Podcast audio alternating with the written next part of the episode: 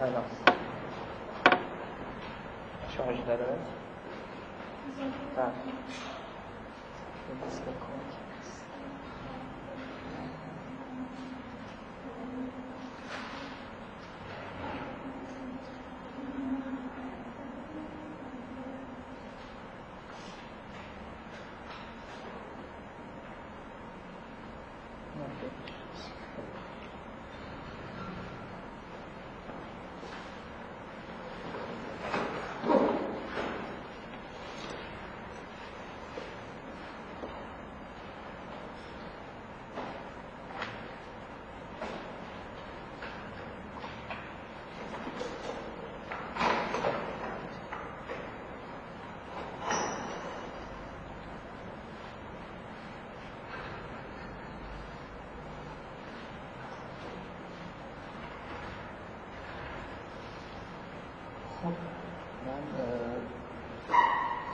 یادم جلسه قبل تقریبا همش اختصاص داشت به اینکه این مفهوم خیلی خیلی مهم دیونیزوسی رو توی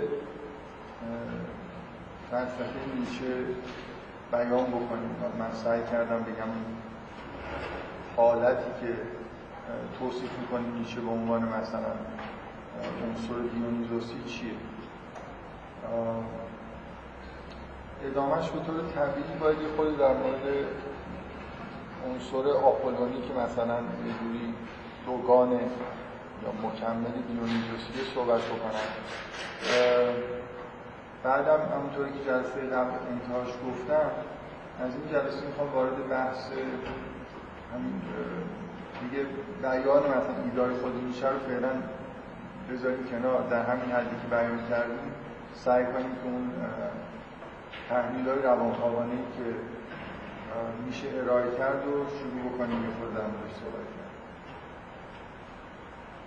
خب من هر دفعه که نزدیک میشم به اینکه یه تحلیل روانکاوی ارائه بدم نگران این هستم که وقتی شما تحلیل روانکاوی ارائه می‌دید ارزش اون چیزی که دارید بررسی می‌کنید زیر سوال برید یعنی این جلسه دیگه فکر می‌کنم شاید تو کل بحثایی که تا کردم بیشتر از هر جلسه این حالت رو داره که مثلا فرض کنید که بیاید الان تو این جلسه اصلا به این نتیجه برسیم که نیچه بیماری روانی داره و همه این افکار نتیجه این بیماری روانی. فرض کنید داره واقعا من دارم بدتر از اونی که خواهم گفت میگم. مشکل پیش فرض کنید حتی به این نتیجه برسید یه آدمی یه فیلسوفی مخصوصا فیلسوف حالا نه هنرمند اصلا مشکلات روانی داشته و بدتر از اینکه مشکلات روانی بگیری داشته اینه که اصلا افکارش نتیجه همون مشکلات روانیش خب واقعا این کلا فلسفهش رو نابود می‌کنه و زیر سوال می‌بره. من این کاندیدی که یکی دو بارم فکر می‌کنم بهش به مناسبت های اشاره کردم که شاید بشه در این حرف این یه همچین حرف تندی رو در موردش زد. شاید مثلا یه کاندید خوب میشه فوکو باشه. من احساسم اینه که همونطوری که سابقه زندگی میشه فوکو نشون میده اصلا دچار مشکلات روانی خیلی شدیدی که در حد مثلا فرض بیمارستان رفتن و اینا در جوانی شده بوده. حالا من اصلا نمی‌خوام وارد این بحث بشم. ولی واقعا من میشل فوکو برای من خیلی مثال خوبیه. برای اینکه خیلی هم علاقه دارم به بعضی از ایده و افکاری که مطرح کرده و در این حال قبول دارم که نه فقط مشکلات روانی حادی داشته و تجربه کرده بلکه خیلی از این ایده ها نتیجه همون مشکلات روانی. چجوری نتیجه اون مشکلات روانیه؟ به نظر من فوکوی آدمیه که یه تجربه اصلا دیوانگی یعنی چی؟ بخواید مثلا بگید یه آدم دیوانه است مثل اینکه عقل نداشته باشه اون عنصر مشترکی که آدم با هم دیگه دارن و ظاهرا به تفاهم می‌رسن یه چیز مثلا فرض کنید منطق مشترک یه چیزی که انگار آدما به طور مشترک این چیزایی رو همشون به نظرشون بدیهی و درست می‌رسه برای همین می‌تونن با هم دیگه تفاهم داشته باشن. اگه یه آدم این این عنصر توی وجودش خاموش بشه اتفاقی که براش میفته اینی که خب یه حالت شبیه دیوانگی بهش دست میده یعنی هیچ قاعده اجتماعی رو دیگه درست نمی‌فهمه. از حالت عادی خارج میشه. نمی‌تونه فکر کنید مثل یه آدمی میشه که قواعد رانندگی یادش رفته. و حالا سوار ماشینه و داره رانندگی می‌کنه. خب قطعا مشکل براش پیش میاد. من احساسم مثل تو فوکو اینه که یه همچین تجربه ای رو تو دوران جوانی خودش داشته. کاملا انگار همه اون چیزهایی که ما برامون بدیهیه برای فوکو به معنای ببین یه بار اینه که یه فیلسوفی مثل دکارت. میاد میشینه با خودش قرار می‌ذاره که بدیهیات رو بررسی کنه دوباره. یه بار اینه که یه آدمی اصلا واقعا به دلیل یه شرایط خاص روانی که بهش دست داده اصلا این چیزا دیگه براش بدیهی نیست. و چیزی که می‌بینه اینه که انگار مردم کلا دارن از قواعدی که نیست از کجا میاد انگار پیروی می‌کنن همشون از زندگی می‌کنن که همه چیز به نظر زیر سوال خب اکثر آدمایی که همچین حالتهایی رو تجربه می‌کنن دچار ترس میشن و سعی می‌کنن به شرایط عادی برگردن که بتونن زندگی روزمرهشون رو ادامه بدن.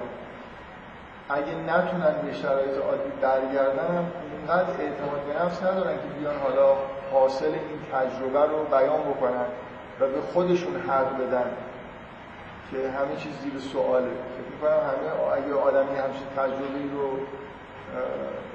به دست بیاره نتیجهش اینه که احساس دیوانگی می‌کنه احساس اینکه یه چیزی رو از دست داده بلایی سرش اومده. من فکر می‌کنم فوکو این اعتماد به نفس رو داشته که یه همچین دیدگاه کاملا خارق عادتی نسبت به جهان رو تجربه کرده و همون رو هم خیلی با اعتماد به نفس بیان کرده دیگران رو در واقع زیر سوال برده در مورد اینکه چون این نکته ای که من دارم میگم یکی از معیداتش کتاب فوکو در مورد دیوانگی. اصلا فوکو یکی از اولین آثارش درباره دیوانگی و اینکه آیا حق داشتن انسان ها که یه عده‌ای رو دیوانه خطاب بکنن مثلا جنون چیه؟ آیا آدمایی که واقعا مجنون قلمداد می شدن و رفتاری که باشون می شده درست بوده درست نبوده؟ مثل اینکه خودش داره از خودش دفاع می‌کنه. کلا من خیلی این احساس وقتی آثار فوکو می‌خونم به دست میده که به شدت از خودش داره دفاع می‌کنه. یعنی از عادات و اخلاقای شخصی خودش گرایشات هموسکشوال داره. یه کتابی درباره جنسیت نوشته که جنسیت رو کلا می‌بره زیر سوال. بنابراین کسی مردی هست و زنی هست و این حرفا و نمی‌دونم کسی متحد به همجنی اینا همه زیر سوال. درباره دیوانگی کتاب نوشته بر علیه مثلا یه نوع حالا من نمی‌خوام یکی یکی در مورد کتاباش صحبت بکنم. یه فرض کنید این حرفایی من دارم می‌زنم درسته. خیلی برای من الان مهم نیست که بگم که این ادعایی که در مورد فوکو دارم می‌کنم درست هست یا نه. ولی فلسفه فوکو ارزشش به اینه که خب بالاخره خیلی از مشترکاتی که آدما تو دوران مثلا فرض کنید مدرن تو قرن 19 و نیمه اول قرن 20 روش به توافق رسیده بودن توی غرب واقعا بنیادی نداشت و خیلیاش غلط بود. و فوکو اینا رو هم زیر سوال برده دیگه. یعنی کلا آدمی که به این حالت برسه که بدیهیاتی که دیگران بدیهی قلم داد می‌کنن زیر سوال ببره ممکنه یه چیزایی درستی رو زیر سوال ببره ولی خیلی در مورد خیلی چیزای غلطی هم که آدم روشون توافق کردن بی جهت اونا هم زیر سوال می‌برن مثلا سیطره یه چیزی به اسم یا تقدس یه چیزی به اسم science از نظر فوکو زیر سوال. یا خیلی چیزایی دیگه مثلا در مورد جنسیت بالاخره سوالای جالبی مطرح می‌کنه. در تو همون کتاب دیوانگیش هم شما برید نگاه بکنید نکته های جالبی مطرح می‌کنه. این رو تلفیق کنید با اینکه فوکو آدم بینایت باهوشیه آدم پرکاریه. خیلی مطالعه داره خیلی خوب می‌دونه که چجوری reference پیدا بکنه برای یه چیزایی که می‌خواد بگه و الی آخر. بنابراین مجموعه آثاری که فوکو منتشر می‌کنه اگر این حرف من درست باشه که اصلا نتیجه یه حالت جنونیه که بهش دست داده در دور جوانی و حالا رفته بستری شده نمی‌دونم مورد مداوا قرار گرفته و بیشتر حالت دفاعی از حالت شخصی خودش داره. همه اینا رو حتی اگه بپذیریم باز با این حال کتاب های فوکو به شدت خوندنه به عنوان کتاب های آدمی که از این دیدگاه و زاویه جدیدی داره به مسائل نگاه می‌کنه ببینید مثل اینه که ما عادت کرده باشیم از این زاویه‌ای به مسائل نگاه کنیم که فرض کنید حالا به فرض زاویه خوبی هم برای نگاه کردن این مسائل هست ولی قطعا زاویه ایدئال کاملی نیست یه ایرادایی داره. اینکه یه نفر کاملا از این زاویه عمودی برای زاویه به مسائل نگاه کنه ببینیم اون چی می‌بینه می‌تونه آگاهیایی به ما بده. لزومی نداره. البته من وقتی میگم آثار فوکو جالبن و متاسفانه بعضیا وقتی فلسفه می‌خونن مثل کتاب درسی مثلا دوره ابتدایی می‌خونن که مثلا کتاب فوکو جالب براشون جالبه یعنی هر چی نوشته درسته. من به نظر من اکثر چیزایی که فوکو هم میگه ممکنه کاملا اشتباه باشه واضح هم باشه که داره اشتباه می‌کنه. ولی بالاخره اینکه یه چیزایی رو میشکنه تو ذهن ما همین که شما رو به فکر وادار می‌کنه که حتی جنون آیا تعریف درستی داره آیا انسان ها... آیا انسان ها حق دارن هم دیگر تنبیه بکنن؟ یا من یه بار دو بار اشاره کردم به این نکته ای که توی کتاب مراقبت و تنبیهش هست. اینکه آیا واقعا تنبیه های مدرن نسبت به تنبیه قرون وسطایی چیزتر هم مثلا یه جوری توی یه حالت انسانی تری قرار دارن.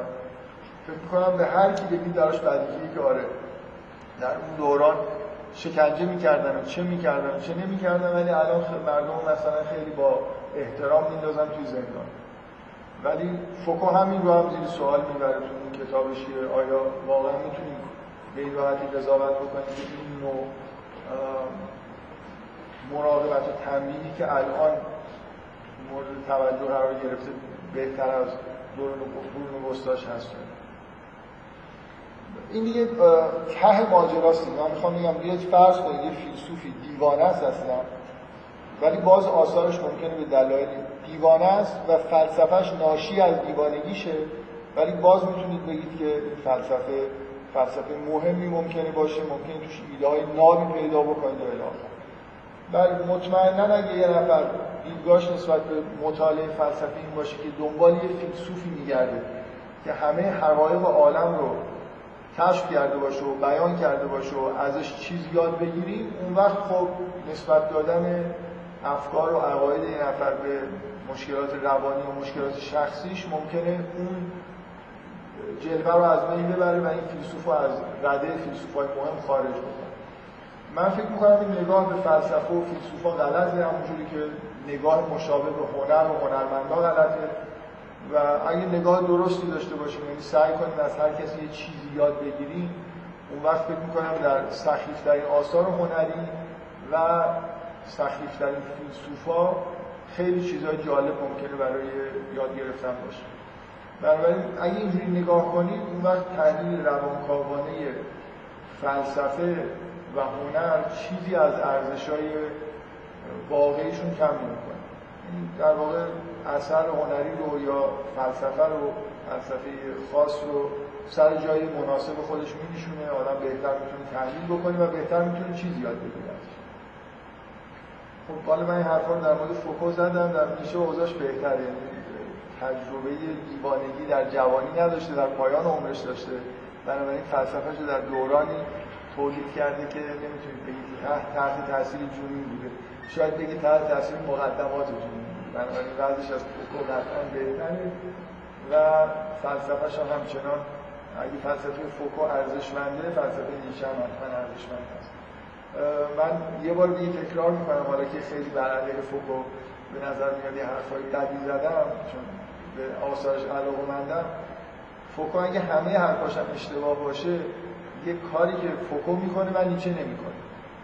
و به آثار فوکو ارزش خاصی به نظر من میده اینه که خیلی توی آثار فوکو شما فکت پیدا می‌کنید فکت هایی که حالا اون ممکنه نتایج بد یا نتایج خوب ازش داره می‌گیره ولی پر از آثارش پر از چیز برگه هاییه که رفته جمع کرده برای اینکه حرف خودش رو بزنه. شما می‌تونید مستقلا اونا رو مورد بررسی قرار بدید. ولی میشه این کارو نمی‌کنه. میشه حرف داره می‌زنه. دیگه حرفایی که تا حدود زیادی ممکنه دل بخواهی به نظر برسن. شبیه یه هنرمندی که بحثی با کسی نداره. فقط یه حقیقت رو انگار مثل عارفی که یه حقیقت رو دیده و داره بیان می‌کنه. نیازی نمی‌دونه که شما رو با ارائه کردن یه سری فکت های تجربی یا مثلا استدلال های منطقی قانع بکنه. بیشتر در جهت بیان اون چیزی که انگار می‌دونه داره کار می‌کنه.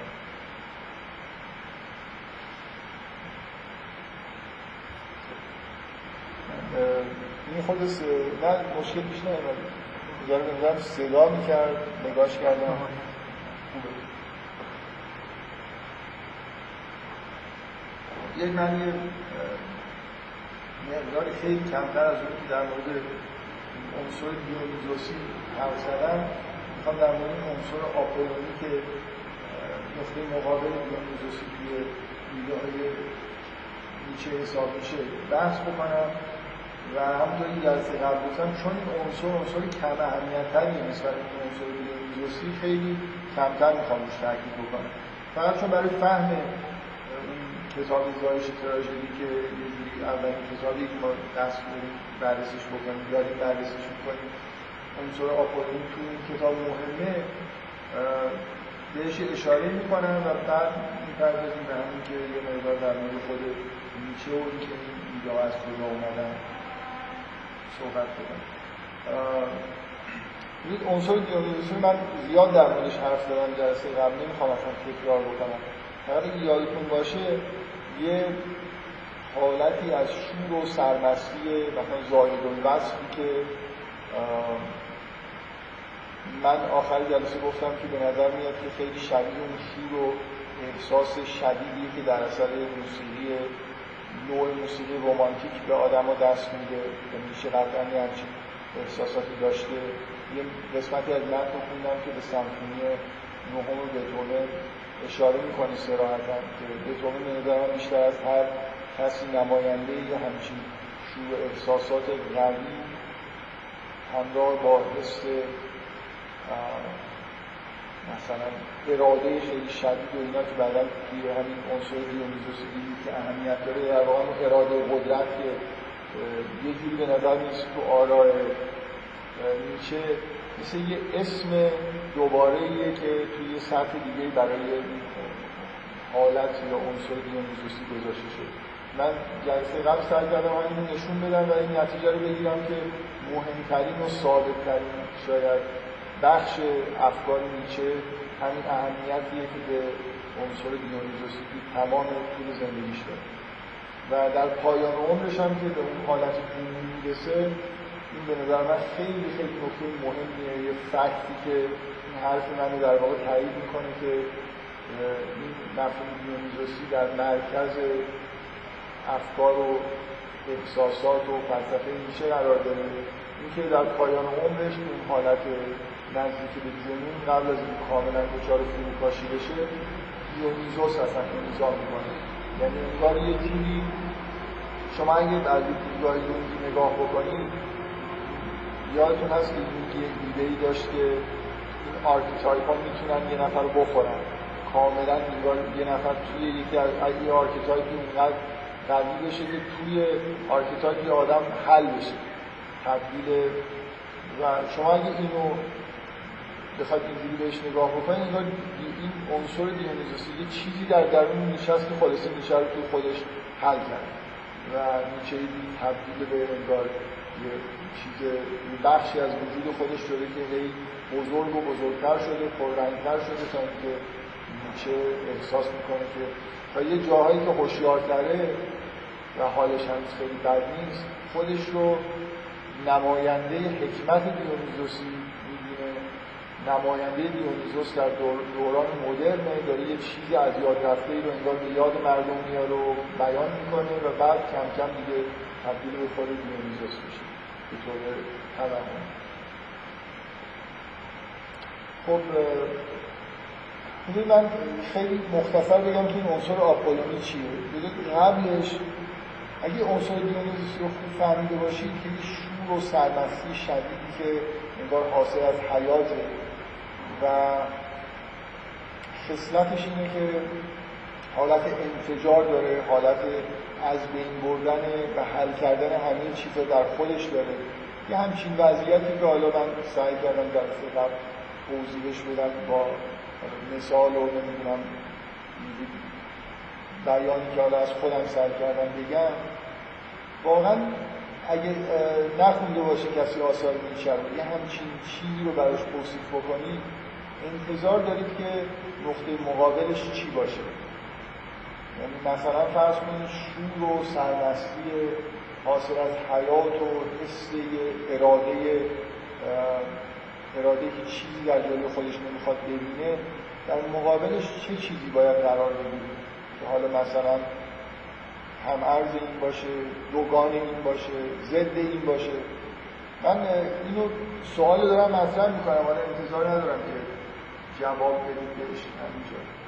ولی فکر می‌کنم اگه یه خود اینجوری فکر بکنی شاید در ابتدای خود تعجب بکنید که اون عنصر آپولونی وقتی کتاب تزایش تراژدی در واقع مطرح میشه چیه دلیلی داره که اون رو مقابل این بگید بذارید مثلا فرض کنید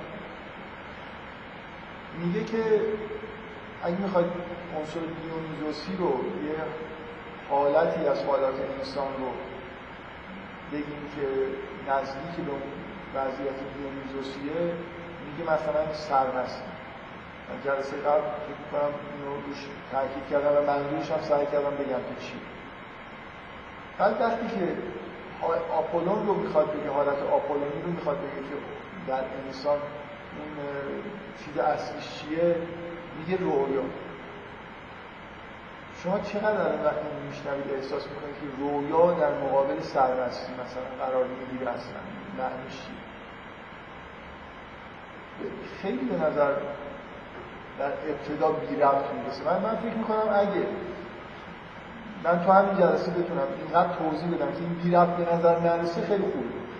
برای اینکه من, من خودم واقعیتش این اولین باری که زایش تراژدی رو میخوندم خیلی تعجب کردم از اینکه این دو تا عنصری که برای خاطر اینکه قبل از اینکه خود متن کتاب بخونم جورای دیگه با آرای نیچه آشنا بودم. یا اصلا با قبل از اینکه آرای نیچه رو خیلی دقیق بخونم همه الان هم خیلی دقیق نخوندم بالاخره با این مفهوم دوگانگی دیونوزیسی آپولونی توی متون دیگه بدون اینکه دست شرح نیچه داشته باشن آشنا شده بودم به نظرم می‌رسید که دیونیزوسی یه جوری مثلا حالت زنانه داره آپولونی حالت مردانه. برای اینکه مثلا آپولون نماینده عقل و مثلا خرد یه آدمایی مثل مثلا فرض کنید فلسفه و اینا رفت به آپولون پیدا می‌کنه. یه چیزایی اینجوری شنیده بودم و خونده بودم. بنابراین وقتی که زایش تراژدی رو خوندم و دیدم که میگه که حالت آپولونی حال در انسان حالت رؤیاست خب خیلی به نظرم عجیب و غریب اومد. مثل اینکه و الان این واقعا این حرفو دارم می‌زنم یعنی که اگه کسی تو متون دیگه متونی مثلا در مورد میتولوژی و اسطوره شناسی و اینا در مورد اسطوره دیونیزوس و آپولون چیزی خونده واقعا وقتی دارید نیچه رو می‌خونید باید یه خود ذهنتون رو پاک کنید. نیچه خودش تعبیر دیونیزوسی آپولونی رو خلق می‌کنه. حتما می‌تونه دفاع بکنه که اینا چیزی که داره میگه نزدیکی به همون چیزی که یونانی ها میفهمیدن یعنی همچین ادعایی داره. ولی فعلا من فکر می‌کنم که اگه تعبیرهای دیگه شنیدید اینو از ذهن خودتون دور به این نکته دقت بکنید که حالت شما آپولونی رو توی دیدگاه نیچه طوری باید درک بکنید که این حرف براتون کاملا طبیعی جلوه بکنید که حالت آپولونی حالت رویاست. بنابراین چرا خیلی عجیبه؟ برای اینکه اگه این تصور رو داشته باشید که آپولون نشانه مثلا نماینده عقل و خرد و فلسفه و این چیزاست خیلی به خداگاهی نزدیکه و رویا کاملا ناخداگاست. بنابراین به نظر می‌رسه که یه حرف مهملی داره می‌زنید بیشتر به نظر می‌رسه اون حالت های شور و سرمسی دیونوزوسی که به ناخداگاهی ربط دارن و رویا به نظر می‌رسه که یه چیز خداگاه است بذار من سعی کنم از یه جایی شروع بکنم که نزدیک بشیم به اینکه چرا رویا نمای حالت آپولونی و عنصر آپولونی چیه تو انسان که طبیعیه که بگیم که نمایندش مثلا حالت رویا بوده؟ به این از اینجا شروع بکنید که اگه یادتون باشه تو همون متنی که من عینا از روی زایش تراژدی خوندم از همون لحظه اولی که نیچه با این مفهوم دیونیزوسی در واقع توی آثارش شروع کرده حالت دیونیزوسی با یه حالت سرمستی و بیخودی و اگه یادتون باشه توی متن میگه حالت وحدت با عالم در ارتباطه. در حالی که آپولونی از این جهت ضد حالت دیونیزوسیه که اصلا نماینده و عامل اصل فردیت در دیدگاه نیچه. بنابراین از اینجا از این دوگانگی این شکلی شروع بکنیم که دیونیزوسی اون حالتیه که انگار حالت انبساطیه که وجود انسان در وحدت با بقیه انسان ها و حتی با طبیعت قرار می‌گیره. انگار درک آدم و وجود آدم متحد میشه با آدم. در حالی که حالت آپولونی حالتیه که شما اشیا رو تمایز گذاری می‌کنید. بنابراین حالا اینجوری که نگاه بکنی حالت آپولونی واقعا با خداگاهی و تفکر و اینای نسبتی پیدا می‌کنه. حالا فعلا مثلا رویا رو بذارید کنار داره بهش می‌رسید. اون چیزی که در واقع نیچه می‌خواد از حالت آپولونی در مقابل دیونیزوسی قرار دادنش در مقابل دیونیزوسی در واقع ما درک بکنیم اینه که این حالت آپولونیه که تمایز ایجاد می‌کنه فردیت به وجود میاره وقتی میگیم تمایز این تمایز شامل تمایز بین همه چیز میشه که مهمترینش تمایز بین من و غیره یعنی هر انسانی هر موجودی بین خودش و غیر خودش یه تمایز اساسی وارد میشه. اگه شما این حالت آپولونی نداشته باشی اگه اینو من بهش بگم تو مثلا یه بخش اصلی حالت آپولونی بگم این حالت تمایز گذاری و به اصطلاح نیچه اصل فردیت یا اون چیزی که اصطلاحی که نیچه از شوپنهاور گرفته که میگه که هجاب مایا. میگه آپولونی چیزیه که اون هجاب مایا رو در واقع به وجود میاره. باز یادتون باشه در مورد فلسفه شوپنهاور اینکه کلا انگار جهان در یه وحدتی قرار داره و به این دلیل میگیم حجاب مایا که این تمایز گذاری ها و حالت به درک فردیت و اینا یه جور حالت توهمی مثلا فرض کنید.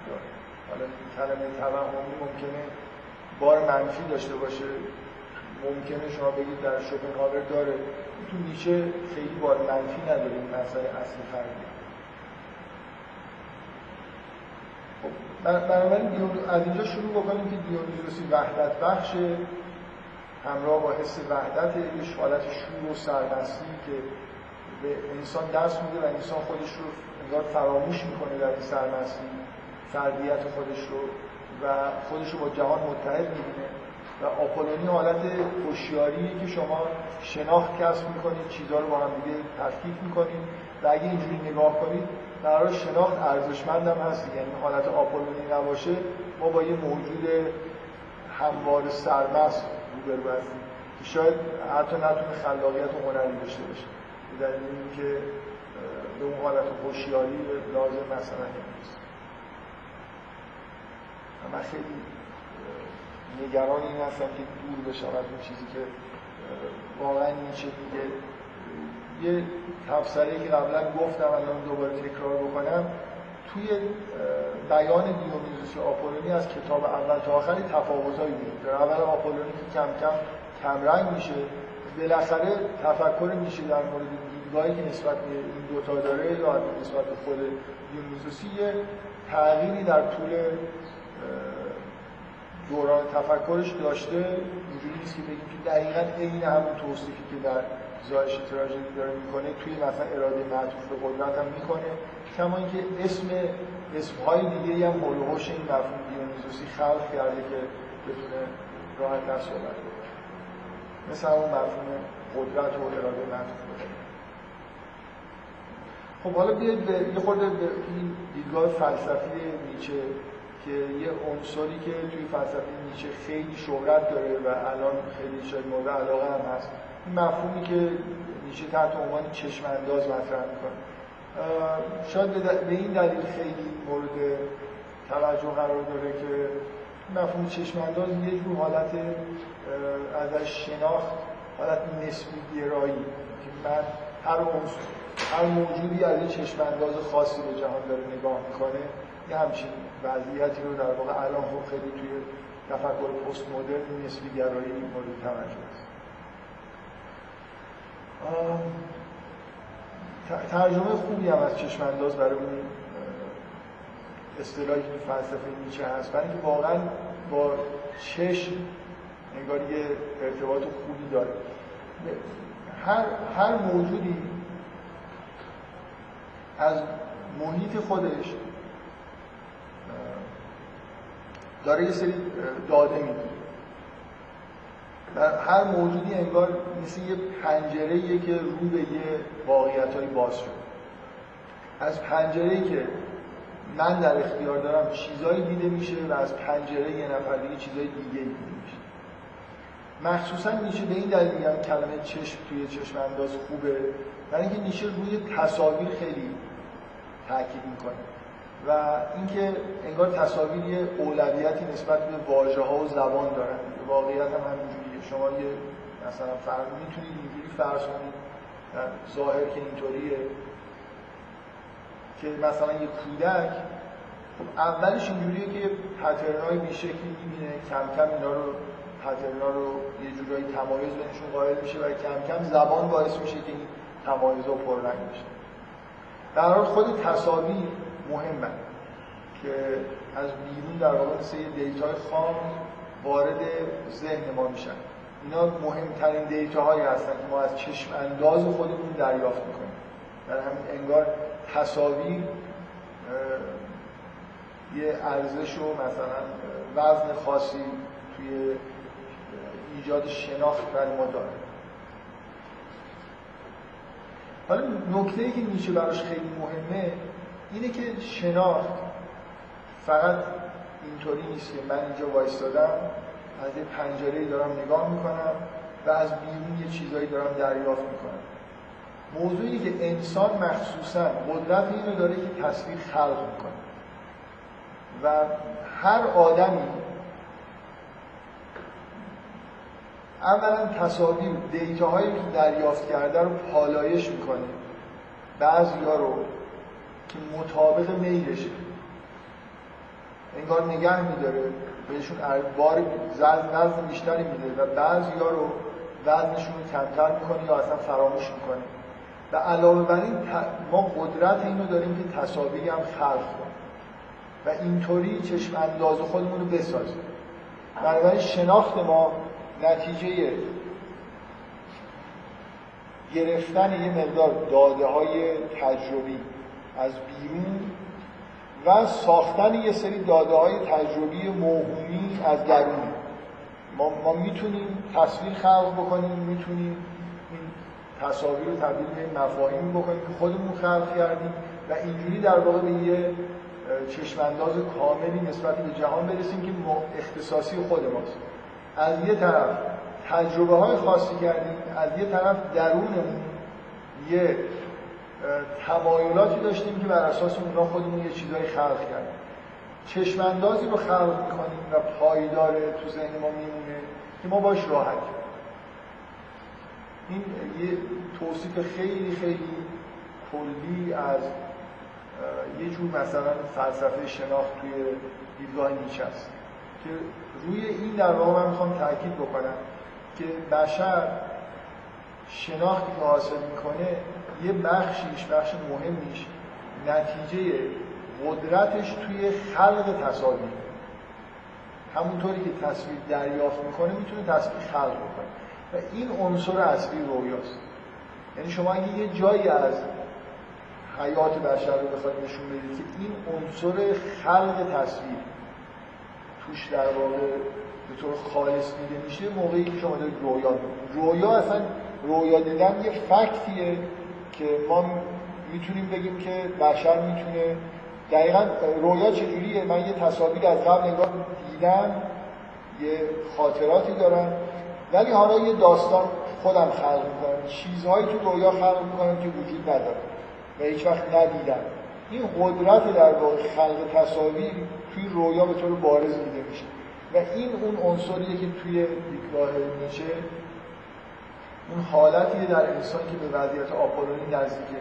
برای اینکه وقتی که حرف از عنصر آپولونی می‌زنه فقط منظورش شناخت به معنای جمع کردن دیتا و تفکر منطقی و اینا نیست.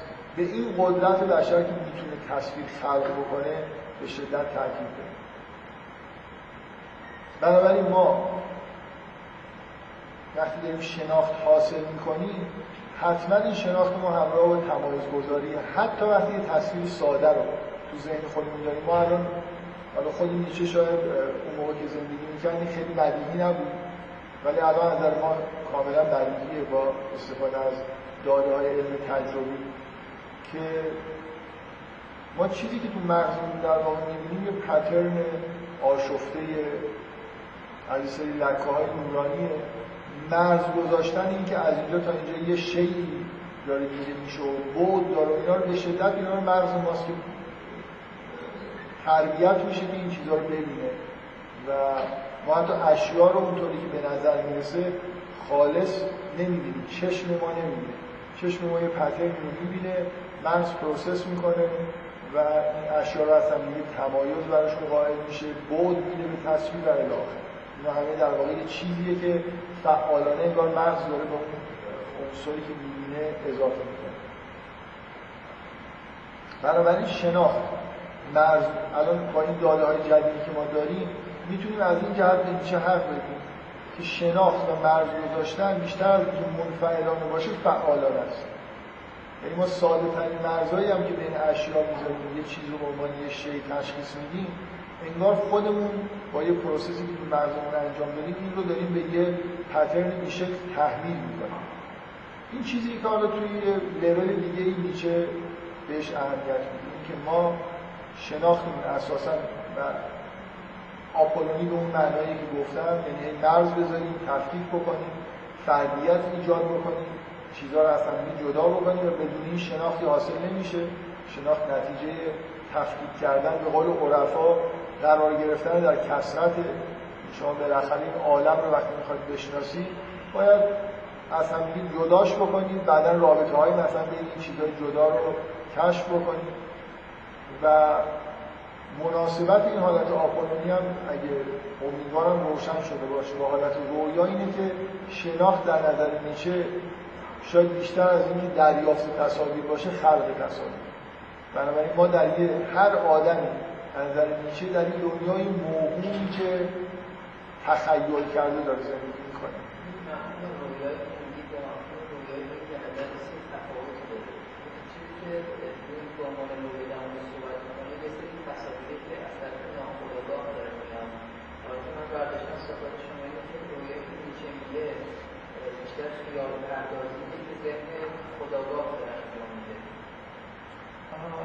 فکر نمی کنم خیلی برای نیچه این نکته که شما دارید مطرح باشه. مثلا اینه که رؤیا یه وضعیتیه که ما به عینه می‌بینیم که تصویر داریم می‌سازیم. یعنی شما حتی خیال پردازی شاید به اندازه رویا این رو ثابت نمی‌کنه که انسان قدرت خلق تصویر داره. چون ما در خیال پردازی تفکر منطقی خیلی چیزای دیگه هم ممکنه دخالت داشته باشه. چیزی که نیچه رویا براش مهمه خیلی این نیست که خداگاه داره می‌سازه یا ناخداگاه. مهم اینه که ما بالاخره بالاخره داریم که تصاویر رو خلق می‌کنیم. و حالا به این من جلسه قبل سعی کردم بگم که دیونیزوسی چرا با موسیقی ارتباط داره. یعنی اگه بخواید این دوتا عنصر رو عنصری که وحدت بخشه با عنصری که فردیت ایجاد می‌کنه. این دوتا رو. بیارید توی قالب هنر دیونیزوسی ترین هنر از نظر نیچه که فقط همون شور و سرمستی اون حالت بدون هواشی انگار توش تجلی می‌کنه. موسیقی خالصه. اون سر تیف چی قرار می‌گیره؟ یه هنرهایی مثل مجسم سازی و نقاشی. که از در نیچه اینا هنرهایی هستن که آپولونی بفرمایید. متوجه شد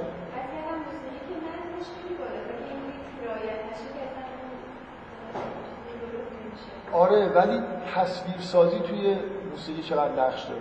اگه این حرفایی که من زدم بپذیرید که اون حالت آپولونی ارتباط خیلی خیلی نزدیکی با تصویر سازی داره با مثلا وضعیتی که ما تصویر خلق می‌کنیم شما مجسم سازی رو نگاه کنید. مجسم سازی دقیقا یه فعالیت شبیه نزدیکی به رویاست. من دارم میشینم تصاویر رو خلق می‌کنم و بعد اینا رو سعی می‌کنم که به صورت نقاشی یا مجسمه یا حالا مثلا در دوران مدرن به صورت فیلم اینا رو بسازم. حالا فیلم فکر کنم این برتر قرار می‌گیره. مجسمه سازی و نقاشی خیلی به اون حالت تصویر سازی نزدیکه. موسیقی چطور موسیقی به نظر می‌رسه که اون حالت تخیل و تصویر سازی به اون معنایی که نیچه میگه توش دخالت کمتری داره مثلا نظم داشتن نداشتن نیست واقعا. شما توی فعالیت آپولونی شاید کمتر از موسیقی حتی نظم به اون معنای زمانی شده لاغل می‌دونید. هرچند توی همه هنر رو بالاخره یه حالت نظم دادن وجود داره برای این ایده های نیچه یعنی این من, من سعی کردم حالا بدونی که خیلی بخوام شرح و بحث بدم چون به نظرم می‌رسه که عنصر آپولونی بعدا دیگه خیلی توی دیدگاه نیچه اهمیت پیدا نمی‌کنه.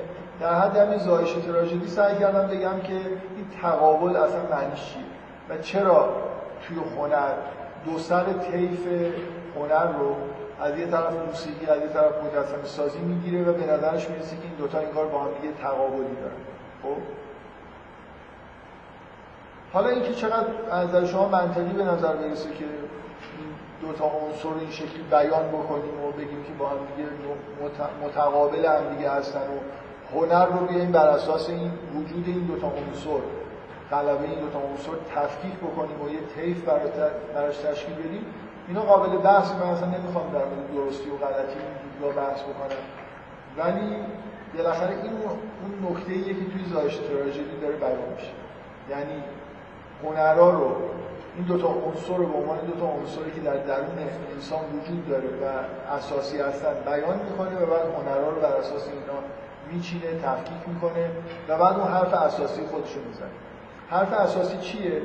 شاید یه نفر حالا خیلی ظالمانه بخواد قضاوت بکنه می‌تونه بگه اصلا این تقابل از همینجا اومده می‌خواد آخرش به چه نتیجه برسه که موسیقی که همراه با نمایشه یعنی موسیقی واگنر این کاملترین نوع هنر خب اومده یه عنصری رو دیونیزوسی رو مثلا در نظر گرفته که به طور خالص موسیقی تولید می‌کنه انگار توی هنر این سر طیفه. یه سر دیگه طیف هنر رو تصویر سازی و خلق مثلا فرض کنید نمایشه.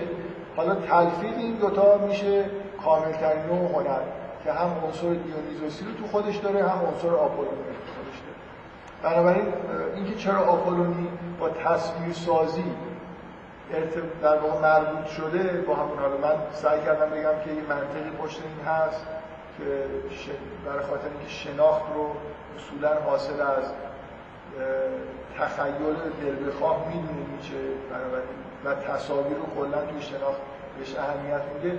اینا هم اگه اینا رو در نظر بگیرید به نظر می‌رسه در حال یه منطقی داره. نهایتا نتیجه که می‌خواد بگیره میگم ظالمانه میشه اینجوری نگاه کرد که این آخرش می‌خواد همین حرف رو بزنه. دیگه از اول شروع کرد این کتاب بنویسه که بگه هنر واگنر بهترین نوع هنره. بنابراین می‌خواد بگه که هنر واگنر مثل تراژدی یونانی تلفیقی از تلفیق خیلی مثلا منسجم و متعادلی از هر دو تا عنصریه که در وجود انسان هستن و هنر خلق میشه باشون عنصر دیونیزوسی و عنصر آپولونی. یه جورایی دیونیزوسی آپولونی بدون دیونیزوسی که اصلا به درد هیچی نمی‌خوره دیونیزوسی بدون آپولونی هم یه جورایی مثلا سردرگمه و تلفیقشونه که به یه چیز فوق العاده و اتفاقا جالبه که حالا غیر ظالمانه آدمایی که عقاید نیچه رو تحت تاثیر اختلافش با واگنر یعنی نیچه اول در بس مثل متفکری که خودش رو داره در جهت اهداف واگنر کاملا فدا می‌کنه انگار همه کوشش خودش رو گذاشته که مبلغ ایده های واگنر باشه. و بعد همینجور که جلو میره به نظر می‌رسه که کاملا با واگنر قطع ارتباط می‌کنه و حتی کار به دشمنی یعنی بر علیه واگنر هم حالا چیزی میده.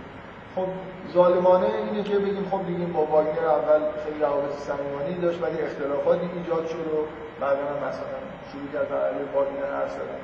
ولی عادلانه ترش اینه که بگید که واقعا اون عنصر آپولونی توی دیدگاه نیچه. هی ضعیفتر شده. یعنی واقعا انگار اولش به نظرش می‌رسه مهمه که موسیقی نمایش داشته باشه. و بعد کم کم این تفکر وقتی دیونیزوس در نیچه قدرتش افزایش پیدا می‌کنه و اون بخش به اصطلاح تفکرش مربوط به ستایش اون حالت دیونیزوسی غلبه می‌کنه. کم کم دیگه اون توجیهاتی هم در مورد موسیقی واگنر داشته در نظرش کم رنگ میشه. یعنی دیگه نباید انتظار داشته باشه که خیلی اپرا دوست داشته باشه. با توجه به اینکه اون شور و هیجان و سرمستی دیونیزوسیه که انگار بیشتر نظر میشه در طول زندگی شی جلب می‌کنه تا اینکه نهایتا توی خودش حل می‌کنه میشه این حالا یه خود چیز در که انگار یه اتفاقی در درون نیشه داره میفته در تفکرش داره میفته که جایگاه و ارزش هنر واگنر رو واقعا در نظرش داره پایین می‌بره خب بذارید من بحث در مورد زایش تراژدی رو فعلا ایده اصلی رو سعی کردم بگم که تقابل چیه و نهایتا به چه نتیجه می‌رسه میشه. نکته اصلی که گفتم همون جلسه قبل همون مفهوم دیونیزوسی بود که مهمتر از خود کتاب زایش تراژدی توی کل فلسفه میشه اهمیت داره. حالا یه خود بریم سراغ بحث کردن در مورد این که اصلا این مفهوم دیونیزوسی و آپولونی و اینا بالاخره از کجا توی ذهن میچیم یعنی فلسفه که داره درست می‌کنه توجهی که به مفهوم قدرت و اراده قدرت داره که حالا از توی همین کتاب اول شما می‌تونید با همین اهمیتی که مفهوم دیونیزوسی میده ببینید این از کجا در واقع اومده از چه ویژگی های روانی هست که همچین تصوراتی رو در واقع وجود داره. بفرمایید.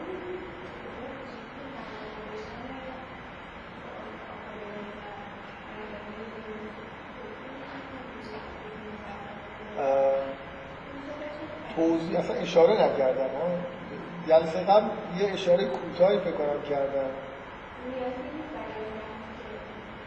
خب ببینید دیدگاه نیچه اینجوری هست که دیونیزوسی یه جوری حالت مردانه داره آپولونی حالت زنانه. داره چرا؟ برای خاطر اینکه آپولونی رو من میگم و بعد در, در واقع اینه که شما باید بدونید که حالا اون دیدگاهش نسبت به زن و مردم به چه چیزی داره توجه می‌کنه که مثلا حالا به نظرش می‌رسه که این دوتا مردانه و زنانه من چون به نظرم یه خورده این حرفا حقیقتش پرت میاد نمیگم. کلا وقتی که دارم در مورد یه نفر صحبت می‌کنم سعی می‌کنم که قسمت های خوبش رو بیشتر بگم قسمت قابل دفاعش. و اون احساسش اینه که آپولونی یه جوری مربوط به فرم میشه و بنابراین یه حالت توخالی و مثلا بیمعنی داره. و دیونیزوسی مثل یه روحیه که توی اون کالبد منفعله مثل اینکه آپولونی یه چیز منفعلیه که دیونیزوسی میاد این رو مثلا به شکل میده و پر می‌کنه و و از دیدگاه نیچه زن هم این موجود مثلا منفعلیه که مرد باید مثلا بیاد و یه جوری انگار وجودش پر بکنه. یه جوری از اصولا ارزش گذارانه است. دیدگاه نیچه نسبت به دیونیزوسی در مقابل آپولونی و نسبت به مرد در مقابل زن. و نمی‌دونم به نظر من به شدت این حرفا مخشوشه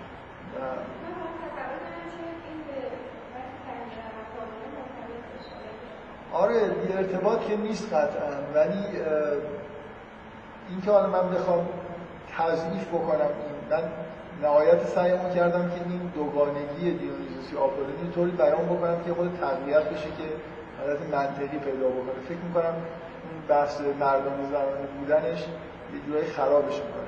شما یه زاویه دیگه نگاه بکنی شور زندگی بیشتر زنانه است. اگه دیونیزوسی مثلا بیان مثلا یه شور بیشکل مثلا زندگیه به نظر بیشتر این زنانه می‌رسه در مقابل آپولونی که به همه چیز داره شکل میده فرم میده به نظر مردانه می‌رسه. من چیز درست حسابی راستش نمی‌بینم تو دیدگاه های نیچه نسبت به اینکه این دوتا رو تشبیه بکنیم به مردانه و زنانه در این حالی که چون دیونیزوسی هی ارتباط برقرار می‌کنه با مفهوم قدرت و اراده قدرت یه حس مردانه توش هست. بذارید گفتی من همینجور اشاره کردم آره همچین چیزایی میگه. اصلا در اولین جمله زایش تراژدی رو من فکر کنم خوندم براتون که میگه که از اول که شروع می‌کنه همین بحث رو که این مثلا یه جوری مثل زنانه و مردانه میمونه این دوتا مطرح می‌کنه رشد مداوم هنر با دوگانگی آپولونی و دیونیزوسی پیوند دارد درست به همون سان که تولید مثل به دوگانگی جنس ها وابسته است. این دقیقا منظورش اینجا همین ارتباط دادن این دوگانگی به دوگانگی جنسی به عنوان تشبیه داره استفاده می‌کنه ولی بعدا یه خورده این تشبیه رو جدیتر می‌کنه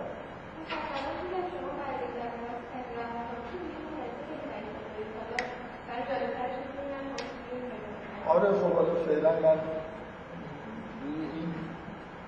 روی اتفاق من روی همین آشفتگی ذهن نیچه نسبت به جنسیت. ممکنه تاکید بکنم این نمونهش همین که خلاصه این دیونیزوسی آپولو میرم با مسائل مردم زنانه قاطی می‌کنه در حالی که شاید خیلی اونطوری که اون سعی می‌کنه توصیف بکنه نیست. اصولا ذهنیت نیچه نسبت به جنسیت خود مخشوشه دیگه. ارزش گذاری که نسبت به مرد و در مقابل زن داره و حس خود تحقیری که نسبت به زن داره اینا بالاخره نتیجه یه جوری اختشاش در هست خب بذارید بیایم یه خورده چیز کنیم. به جای اینکه مستقیم وارد بحث نیچه بشیم بیایم اون چیزی که روانکاوی به ما میگه در مورد اینکه اگه می‌خوایم ببینیم که یه تفکرات خداگاهی از کجا میان باید به چه چیزایی نگاه بکنیم. یه خود کلی بحث بکنیم و بعد سعی کنیم ببینیم که من نکته اصلی حرفم که می‌خوام روش تاکید بکنم اینه که این جذبه ای که حالت دیونیزوسی به اصطلاح نیچه. قدرت و اراده معطوف به قدرت توی فلسفه نیچه برای نیچه داره این چیه و مثلا از کجا میاد؟ به عنوان عنصر اصلی فلسفه نیچه شما با دیدگاه روانکاوانه وقتی که اگه ببینید که یه نفر به طور افراطی روی ویژگی روی یه چیزی داره تاکید می‌کنه بیشتر شک می‌کنید که آدم فاقد این صفت و ویژگی تا اینکه اون صفت ویژگی رو داره. آدمی که مثلا فرض کن به طور خیلی دوست داره که خودش رو بخشنده و دست و دلباز مثلا معرفی بکنه. و دوست داره که در مورد این مسئله حرف بزنه. دوست داره دیگران هم این رو بپذیرن و تایید بکنن. بیشتر آدم شک می‌کنه که این در درونش دچار یه تعارضیه. یعنی انگار واقعیت غیر اینه و خودآگاهیش با یه فعالیت به اصطلاح اکسسیو یعنی یه چیزی مثلا حالت افراطی. من سعی داره می‌کنه که انگار جلوی یه چیز واقعی که از درون بهش فشار میاره رو بگیره یعنی ما, ما توی روانکاوی عادت می‌کنیم به اینکه به خیلی از افکار افکار خداگاه اینجوری نگاه کنیم که نسبت به یه واقعیت های درونی حالت جبرانی دارن یعنی اگه یه آدم یه مثلا فرض کنید دچار یه کمبوداییه و یه مشکلاتی داره در درون خودش سعی می‌کنه با پذیرش یه سری افکار خداگاه این مشکلات رو بپوشونه. من اگه دچار یه نقصی باشم یا دچار یه نقایصی باشم توی رفتار خودم توی خصلت های اخلاقی خودم یا کارهایی کرده باشم که این کارها قابل توجیه نیستن. توسط همین مکانیسم های درونی روانی من. یونگی نگاه کنیم بالاخره روان من نسبت به اخلاق و آداب و کارهای من یه عکس نشون میده. اگه در جهت رشد من نباشه یه جوری عکس اینه که سعی می‌کنه من مثلا نسبت به این مسائل هوشیار بکنه ما چون خداگاهی در مقابل این چیزهایی که از ناخداگاه مقاومت می‌کنه طبیعی که انتظار داشته باشیم که اگه رویاها در یه جهتی دارن فعالیت می‌کنن تا یه اطلاعاتی رو به ما برسونن خداگاه و ما نمی‌خوایم این اطلاعات رو بپذیریم خداگاهی در جهت عکسش فعالیت اگه من یه اخلاقی دارم که قابل پذیرش نیست و منحطه یعنی مانع رشد من. اون وقت اخلاقیاتی رو دوست دارم. اگه می‌خوام مقاومت بکنم اخلاقیاتی رو میپذیرم که توش اون صفت بد محسوب نشه.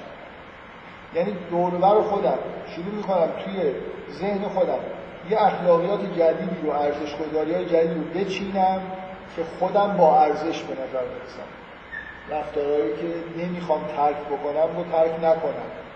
ولی اینکه اینا چیزای خوبی نباشه. بنابراین روانکاوی یه چیزی بالاخره به ما یاد میده. اونم اینه که خیلی وقتا خودآگاهی این نقش رو داره ایفا می‌کنه. نه کشف حقیقت بلکه در ضد در واقع حقیقت فعالیت کردن. و این حالت اکسسیو داشتن چیز یه تفکر که خیلی روش تاکید بشه خیلی باش مثلا مثل اینکه مدام به صورت وسواسگونی آدم بهش برگرده اینا بیشتر این ذهنیت رو ایجاد می‌کنه توی دیدگاه روانکاوی. که این آدمی که یه همچین حالت وسواسی نسبت به یه نوع مثلا ارزش گذاری یه نوع تفکری یه چیزی داره این اتفاقا ضدش رو در درون خودش داره. این مثل همون ویژگی های دیگه شما تو روانکاوی تقابلا رو مثلا بدترین ویژگی هایی که یه آدم داره رو به دیگران نسبت میده و نسبت بهشون ابراز تنفر می‌کنه. آره برای خاطر اینکه توی سایه خودش قرار گرفتن نمی‌خواد در واقع اصلا وجودش رو بپذیر اگه از این حالت شادو خارج بشه و یه همچین چیزی محرز باشه اون وقت سعی می‌کنه که در واقع به نوعی مثلا فرض کنید من, من اگه یه وضعیتی رو دیگه تو خداگاهی اومده باشه که یه همچین مثلا رفتاری رو انجام دادم و این رفتار توی ناخداگاه من نیست اون وقت عملی که انجام میدم اینه که ارزش گذاری رو تغییر میدم طوری که این بی ارزش بودن یا ضد ارزش بودن رفتار من اذیتم نکنه. تا یه جایی اگه وارد خداگاهی نشه من به طور ناخداگاه فکر می‌کنم که اصلا مشکلی ندارم بلکه به طور ناخداگاه شما از اینجا تشخیص می‌دید مشکل رو که این مشکل رو به دیگران نسبت می‌دید. و خودش رو دوست داره برعکسش. شما فکر بکنید که دچار همچین مشکلی نیست. اگه وارد خداگاهی هم بشه باز یه همچین عکس برعکسی رو شما می‌بینید. تغییر شکلایی.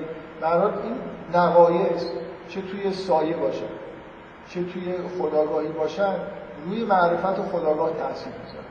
به همین دو صورتی که ما توی روانکاوی حداقل می‌دونیم که وجود داره. به نظرم بدی می‌رسه. یعنی من میگم روانکاوی اینا اینجوری نیست که شما بگید یونگی باشید فرویدی باشید یا اصلا روانکاوی بلد باشید. اینا فکر می‌کنم که معرفت عمومی تا حدودی هست که میشه با به صورت experimental هم نشون داد که همچین واقعیتایی وجود داره. لازم نیست شما به archetype و سایه و اینا معتقد باشید. ولی بالاخره وقتی که این پدیده رو که آدمایی یه ویژگی منفی دارن ولی ازش بیخبرن و به طور مداوم دوست دارن که به دیگران نسبتش بدن اینو شما می‌تونید برید.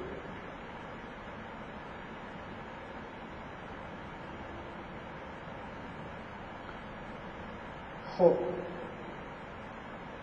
من از این حرفا می‌خوام نتیجه بگیرم که همینطور بدون اینکه اصلا چیزی در مورد نیچه بخوایم بگیم این میزان وسواس نیچه نسبت به مسئله قدرت و اراده ای که شکست ناپذیر باشه. و این چیزی که تحت عنوان حالت نیوروزوسی بیانش می‌کنه سرشار بودن از سرمستی از شور زندگی و قدرت و اراده و اینا احتمالا باید به این نتیجه برسه آدم که با یه آدمی طرف هستیم که اصلا اینجوری نیست. بلکه انگار دوست داره به طور وسواسونه دوست داره که اینجوری باشه. شما چیزی که توی زندگی خصوصی نیچه می‌بینی من, من موقعی که داشتم گاه شمار زندگی نیچه رو می‌گفتم روی چند تا نکته تاکید کردم. یکیش اینه که نیچه به شدت آدم ضعیفی از جسمانی. یعنی به طور مداوم از دوره نوجوانیش دچار ضعف‌های جسمانی درگیر و تا پایان عمرش هم این در واقع حفظ میشه. چون کلا اگه نیچه رو از بیرون نگاه بکنی حداقل از نظر ظاهری آدم بسیار نحیف و ضعیفیه و هیچ شباهتی به یه موجود قدرتمند از جسمانی نداره. و واقعا زندگیش رو مطالعه می‌کنه نظر روانی هم احساس می‌کنه که این آدم آدم قدرتمند یعنی زندگی نیچه اینجوریه که مثلا فرض کنیم حتی خواهرش نسبت بهش حالت خود تهاجمی داره. یعنی آدمیه که به شدت به نظر می‌رسه که توی زندگی روزمرش هم حالت انفعال داره و هیچ شباهتی بالاخره نسبت قهرمان فکری خودش که زرتشته به طور واقعی نداره. اینا یه جوری آدم می‌بره به این سمت که با یه آدمی در واقع طرف هستیم که اون چیزی که ازش محرومه رو داره با تخیل خودش می‌سازه. عنصری که نیچه ازش محرومه اتفاقا حالا همونطوری که شما دوست داشته ببینید که چجوری تو تحلیل ظاهر میشه یه عنصر مردانه است. یعنی اون نکته که تو زندگی نیچه وجود داره که در کودکی توی یه محیط کاملا زنانه رشد کرده و اینکه شما می‌دونید که در طول زندگیش ازدواج نکرده با زنها ارتباطی نداشته انگار یه چیزی یه فقدانی در وجود نیچه هست. ارتباط تنگاتنگ و شدیدی که با خواهر و مادرش داره اینا همه انگار یه چیزی در درون آدم این تصور می‌تونه براش ایجاد بشه. که یه چیزی در درون نیچه ضعیف نگه داشته شده سرکوب شده و اینه که به صورت این تخیلات قدرت طلبی ظاهرا به شدت مردانه داره جلوه می‌کنه.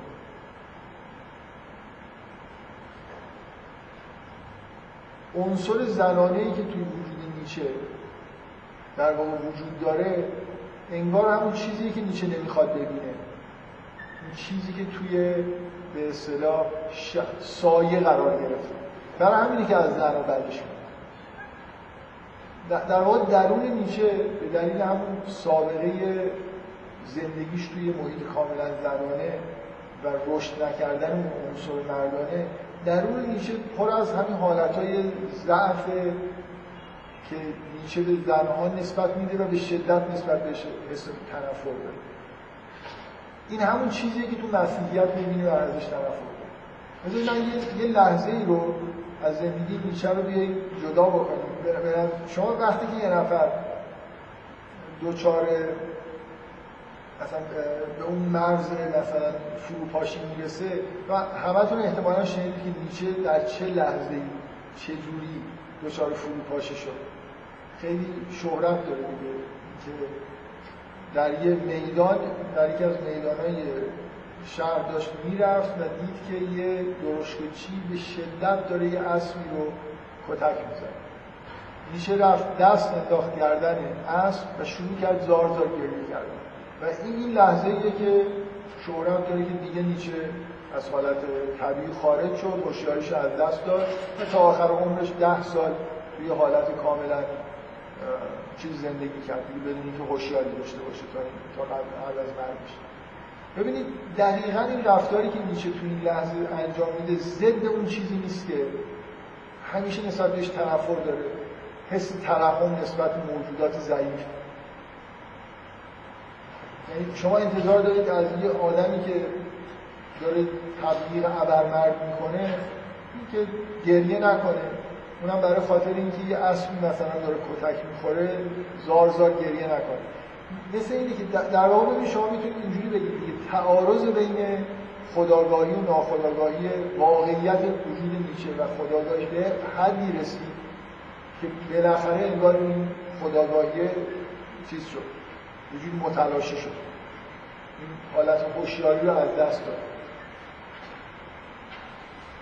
شما از فکت های زیادی توی زندگی نیچه می‌تونید به این نتیجه برسید که نیچه یه جور درون ضعیفی داره که اون خصلت های قدرت و اینا که می‌خواد بگه اصلا توش نیست. از توصیف که آدما در موردش نوشتن.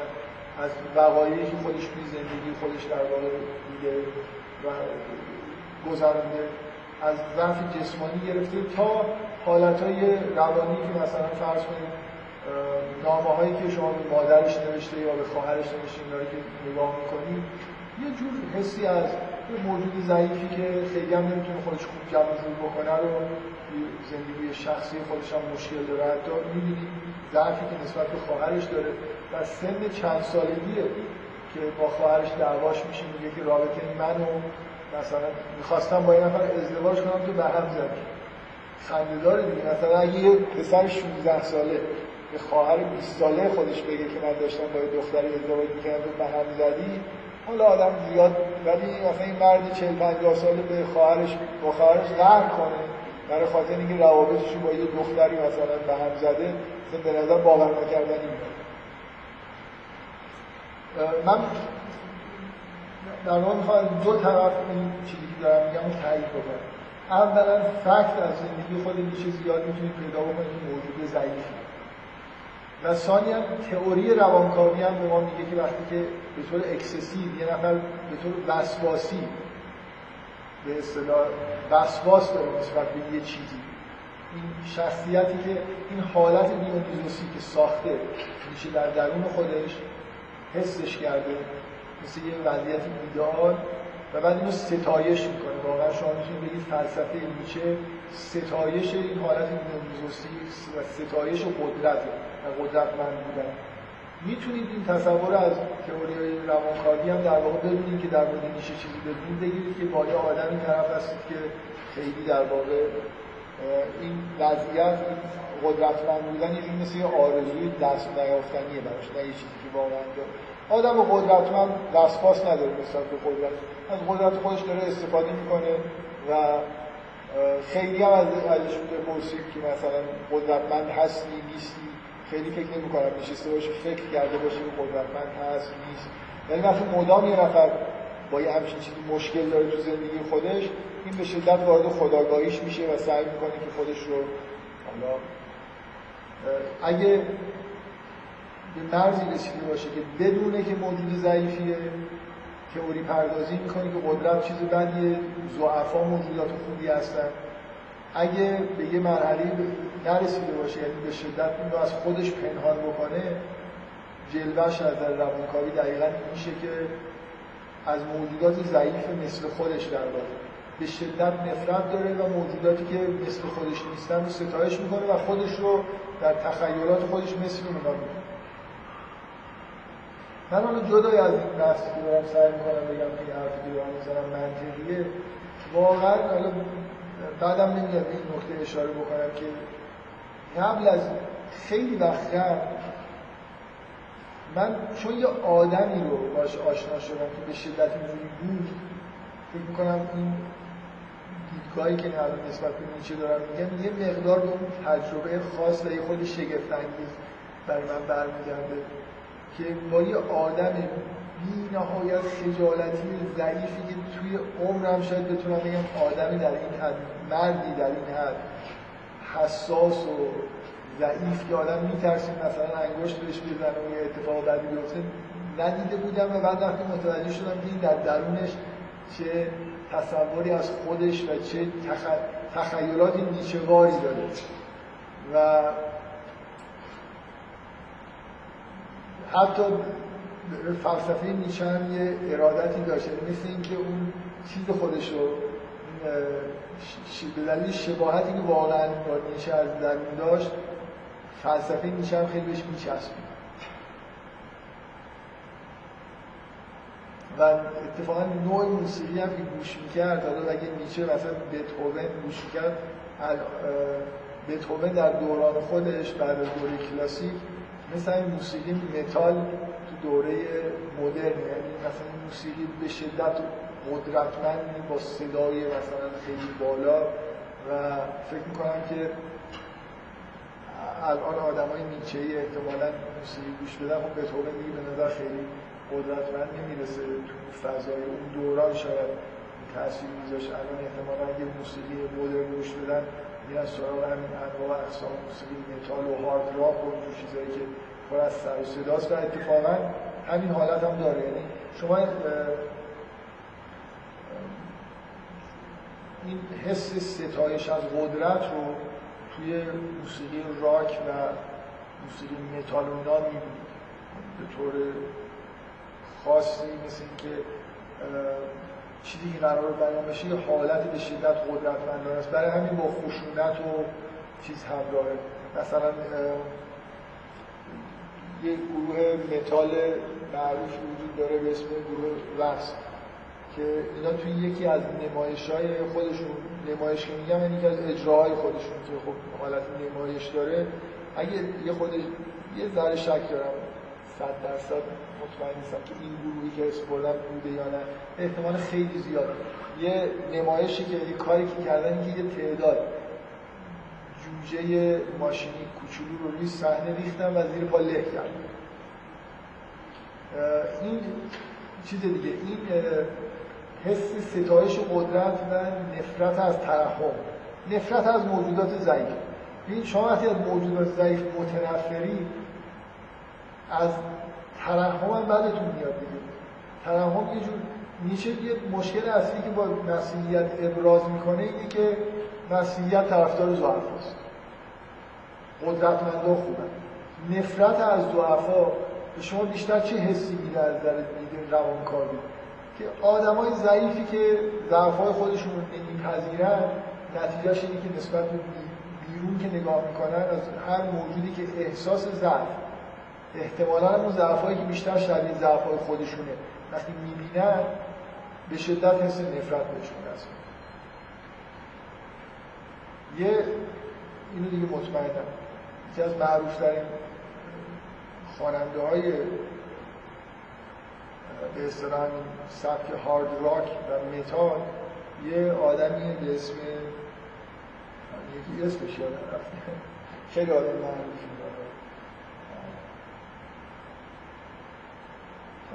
اسمش یادم. این, این یکی از کارهایی که مثلا می‌کنه به نظر میاد یه حس نفرتی از کودکان داره به نظر میاد.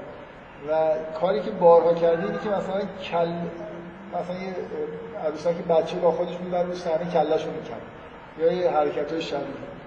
بعد حالا به شوخی ازش پرسیده بودن که این ابراز نفرت نسبت به بچه ها برای چیه؟ گفته بود که من که نسبت به بچه ها ابراز نفرت ند عروسک ها متنفرم کلش حالا بالاخره چی دیگه حالت اینجوری توی موسیقی هارد راک متال یه حس این شکلی شبیه احسای نیچه‌ای واقعا وجود داره.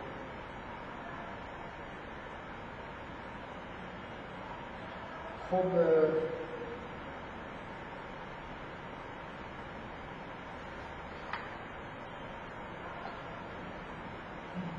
بذارید حالا من از همینجا اگه احساس نیچه رو خوب در واقع فهمیده باشید یعنی این نکته اصلی که نیچه موجودیه به شدت نظر روانی.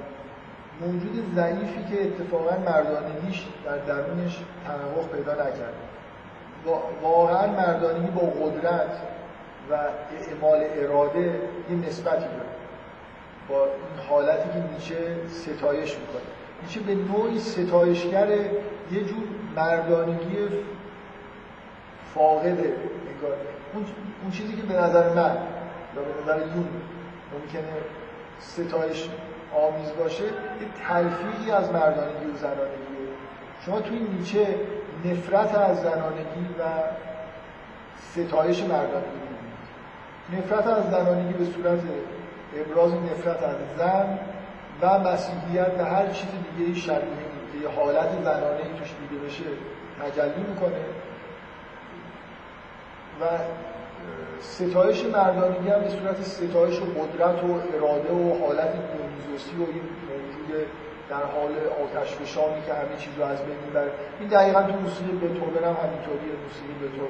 خود بتوون هم شما نگاه کنید یه موجودیه که ارتباط خاصی با زنان نداره و واقعا موسیقیش یه جوری به شدت قدرتمندانه است و حس قدرت توش هست حداقل تا اواخرش از تقریبا از اوایلش تا نزدیکای آخرش رو اواخر عمرش یه آثاری داره که شاید دیگه این حالت رو توش یاد دیگه نشه. ولی تا وقتی مثلا سمفونی می ساخته این حس ستایش و قدرت رو توی آثار به طور قدرت من بودن و ستایش قدرت رو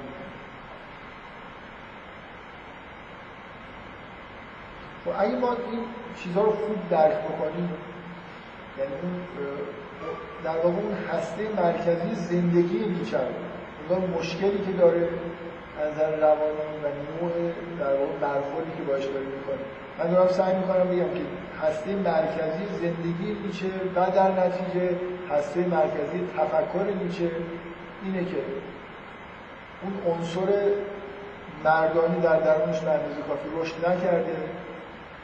و موجود منفعل و ضعیفیه و به شدت این حالت رو از خودش یعنی اولا این ویژگی رو داره ثانیا این ویژگی ها توی سایشه یعنی هیچ نمیپذیره که اینجوریه. بلکه تصوری از خودش ساخته که درست برعکس.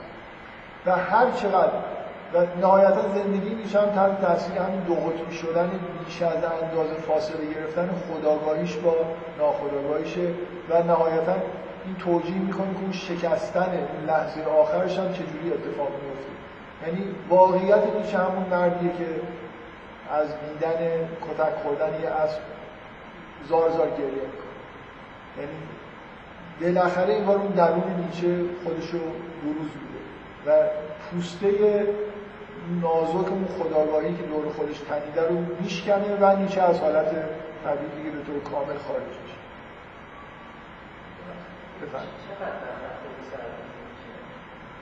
چقدر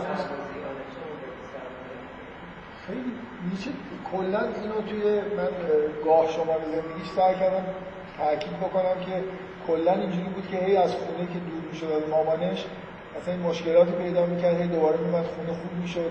سربازش هم همینجوری بوده دیگه. یعنی یه سربازی رفت و بلافاصله مثلا به یه دلیلی برگشت خونه. اصلا کل سربازش رو توی اون محل خونه مامانش مثلا میگذره زخمی شد. می‌دونی کلا هر وقت که اتفاقا من فکر می‌کنم از دیدگاه روانکاوی شما این حرف هم می‌تونید بزنید. این همه بیماری های جسمانی نیچه تجلی هم ضعف شدید روانیه. یعنی شما توی زندگی نامش من روی این تاکید کردم که هی مثلا وقتی نوجوانه سردرد داره بیمار میره خونش خوب میشه. شما مامانش که میره. یه چیز دیگه این یه وضعیتیه که خیلی به نظر می‌رسه که عمومیه که پسرهایی که بدون پدر بزرگ میشن و توی دامن مادرشون یه ضعف عمومی پیدا کنن یعنی یه جور وابستگی به مادر که اون هویت جنسیشون هم ممکنه مشکل پیدا بکنه. من در واقع ادعا که نیچه همچین داره. یعنی به شدت بین زنها بزرگ شد بدون اینکه اون عنصر مردانه تو خانواده وجود نداره و نیچه هم دچار یه نقطه ضعف های اینجوری در اعماق وجودشه و اینا کاملا توی سایش قرار داره. برای عکس العمل خداگاهیش نسبت به این ضعف همینه که می‌بینید. درست چهره که از خودش می‌سازه چهره ایدئالش برعکس این چیزیه که هست تا یه حد انفجاری هم پیش می‌بره.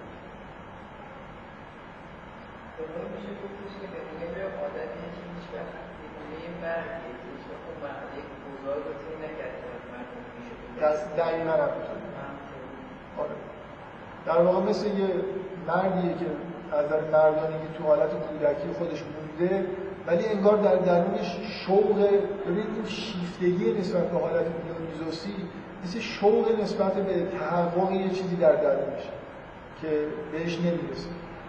بهش نمی‌رسه و هی اینو بزرگترش می‌کنه. یه, یه حالتی از جنون اینجا واقعا هست دیگه.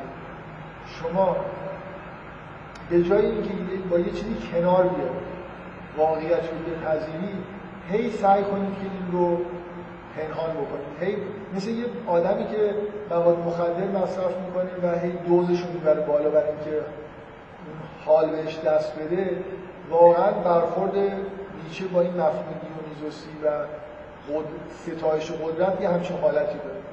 انگار هی دوزش رو باید ببره بالا تا به مرحله دیوانگی می‌رسه. مثل چیزی از این که بذار من قبل از اینکه ادامه بدم داغون شد نیچه دیگه یعنی حرفایی که من زدم دیگه کلا فلسفه‌اش از بین رفت. بذار من خورده شروع کنم اصلا حرفایی که در مورد فوکو زدم بزنم.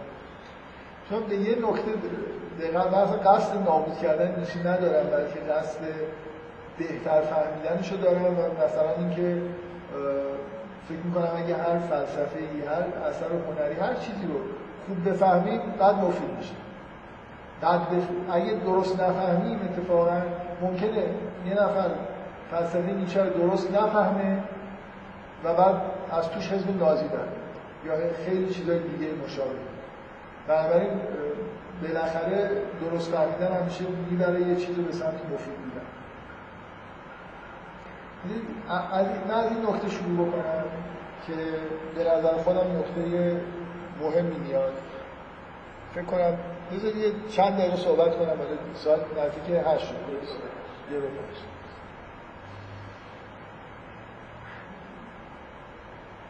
من قبلا به این مناسبت های دیگه در مورد این توضیح دادم که اصولا عنصر مردانه توی دنیا رو به فروکش کردن گذاشتن. تو دوران مدر دلایلی وجود داره که این عنصر مردانه فروکش کرده. یعنی مثلا فرض کنید یکی از جلوه هاش این حالت به اصطلاح شیوع همجنسگراییه. ببین یه مردی که هویت مردانه خودش رو احراز نکرده تو حالت دیگه افراتیش اینه که اصلا هویت زنانه پیدا می‌کنه و همجنسگرا میشه. و این وضعیتی که دیگه نمی‌تونه این مسئله رو از خودش پنهان بکنه. یه مردی که نیچه دوچاری همچین مسئله نیست دیگه. مطلقا نیست.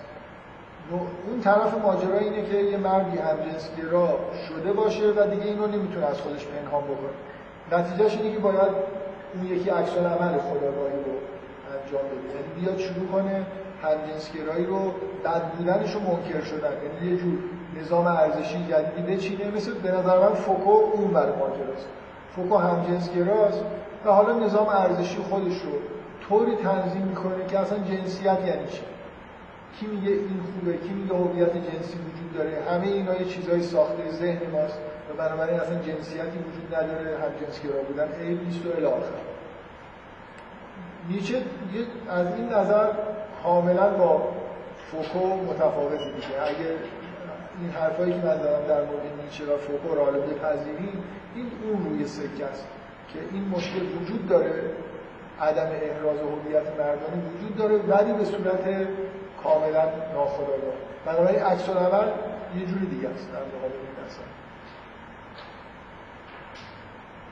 خب اگه شما بپذیرید مثلا فرض کنید شیوع همجنسگرایی که اصولا وقتی که هویت مردانه احراز نمیشه و عشق هم به اون صورت به وجود نمیاد برای اینکه زن مطلوب مرد دیگه اگه مرد هویت مردانه پیدا نکرده باشه واقعا اون جاذبه که زن براش باید داشته باشه رو دیگه نداره. شما یه نکته که من قبلا گفتم این به نظام سرمایه‌داری و خیلی کلا دنیا مربوط میشه. اینه که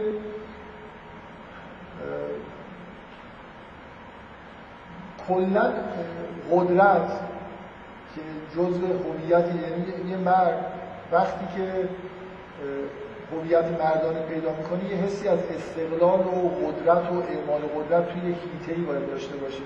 به نظر می‌رسه که نظام جهان اینطوریه. که قدرت به بیرون از هیته افراد منتقل شده. یعنی شما منم داشتم ضبط می‌کردم بی خودی حافظش پر شد زحمت بی خود خب این شما توی دنیای الان مردم دارن زندگی می‌کنن که همه منفعلن در مقابل یه نظام های سیاسی و قدرتمندی که بیرون قرار گرفتن. اینه که کلا اون به اون معنایی که مثلا فرض کنید هویت مردان احراز می‌شد در یه قبیله نمی‌دونم سرخپوستی اصلا اینجوری نیست. یعنی شما بالاخره همه آدما توی شرایط زن و مرد توی شرایط منفعلانه دارن زندگی می‌کنن. حالا من, من وارد جزئیات نمیشم. کلا فکر می‌کنم عواملش خیلی عمیق و متعددن. خودش جای بحث داره. من می‌خوام بگم اگه این رو بپذیری یعنی من واقعا وقتی این حرفا رو زدم بهش اشاره کردم که ربطی به تحلیل نیچه خوشبختانه نداشته. یه مقدار این توجیه می‌کنه که چرا فلسفه نیچه محبوبه حالتهای شبیه حالت نیچه فراوانیشون نسبت دوران خود نیچه بیشتره. یعنی نیچه مثل اینکه اولین کسیه که یه چیزی رو در حد افراد در حد کمال داره بیان می‌کنه که برای 100 سال 200 سال بعد خودش ممکنه روز به روز جالبتر و مفیدتر به نظر برسه. آدم شبیه نیچه که دچار مشکل عدم احراز و هویت مردانه باشه زیادتر شده. بنابراین شما می‌تونید حدس بزنید که بالاخره یه جور محبوبیتی پیدا می‌کنه. این یه نکته که در جهت مثبت برای مثلا فلسفه نیچه نیست. و نکته دوم که من در واقع می‌خوام بگم که با حرفایی که من دارم می‌زنم مطلقا فلسفه نیچه نابود نمیشه. بلکه حالا یه چیزای جالبی ممکن است توش بتونید در بیاری اینه که نیچه به همون معنایی که فوکو دوچار این وضعیت شده که همه چیز انگار براش به معنی واقعی کلمه زیر سوال. پرسشایی مطرح می‌کنه که دیگران نپرسیدن.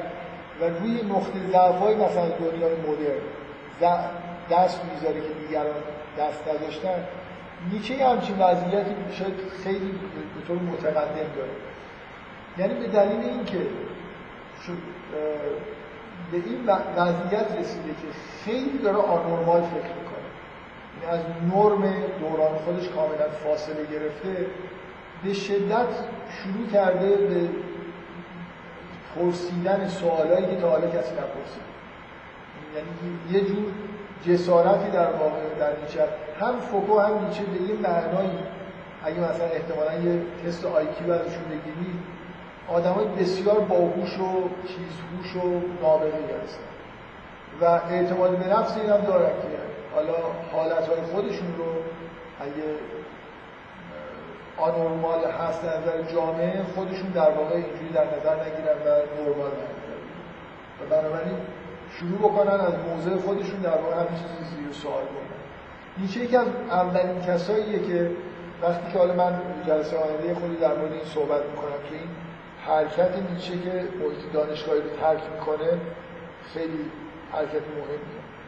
از یه جایی به بعد نیچه کلا ضد وضعیت موجود هست. یعنی موجود تنهای سرگردان و آواره که کاملا از دنیای اجتماعی که در واقع توش زندگی می‌کرده فاصله گرفته. بنابراین به شدت دیدگاه نیچه دیدگاه نوعی هستن و نقد های نوعی رو دارن مطرح می‌کنن. اینکه الان نیچه به اصطلاح خدای پست مدرن پیامبر پست مدرنیسم تلقی میشه و اینکه خیلی از مشکلاتی که توی مدرنیسم وجود داشته و برای اولین بار نیچه بهش داره اشاره می‌کنه. بنابراین یه نکته دیگه ای توی فلسفه نیچه هست مثل فوکو اونم حالت خرق عادته.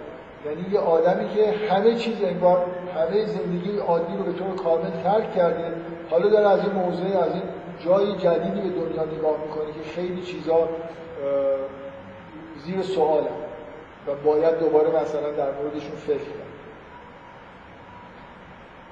مجموع هر دو تا این نکته که من دارم میگم یکی اون چیزی که گفتم هسته مرکزی احساس و فلسفه نیچه است و این حالت خلق عادتی که داره نتیجهش اینه که اخلاقیات جدید بنا کرده.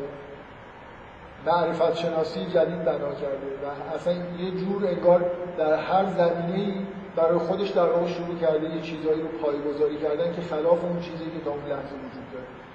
که این نکته دوم بخش در واقع از بخشیه که پرسشایی که نیچه مطرح می‌کنه ارزشمندن جای فکر کردن دارن.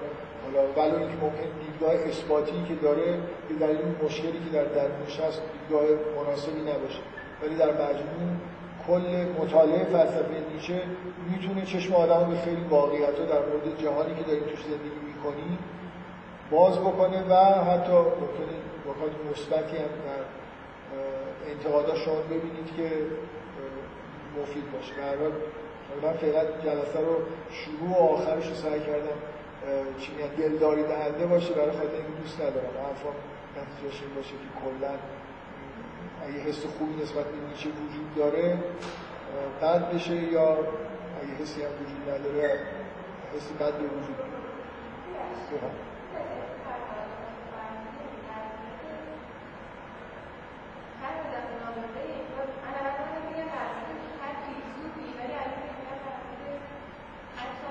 ولی ولی هر فیلسوفی دانه سمت استادی دانشگاهش رو ول نمی‌کنه بره آواره میشه. من جلسه بعدی خود در مورد این صحبت می‌کنم. یه لحظه بالاخره تو زندگی نیچه هست که نیچه تصمیم اساسی می‌گیره. شما قبلش زایش تراژدی رو می‌خونید اصلا اون وضعیت آثار بعدی نیچه توش نیست. یعنی یه جور محافظه کاری تلاش برای مورد پذیرش قرار بگیره همچنان وجود داره. مثل استاد دانشگاهی که حالا یه خورده داره پاشو از گلیم خودش بیرون می‌ذاره ولی وقتی میشه کلا تقاضای بازنشستگی و از کار افتادگی کرد و دانشگاه رو ول کرد و رفت کلا وارد شما نمی‌تونید بگید که مثلا کانت این کارو کرده دکارت این کارو کرده حتی شوپنهاور این کارو کرده فیلسوفای دیگه نابغه هستن.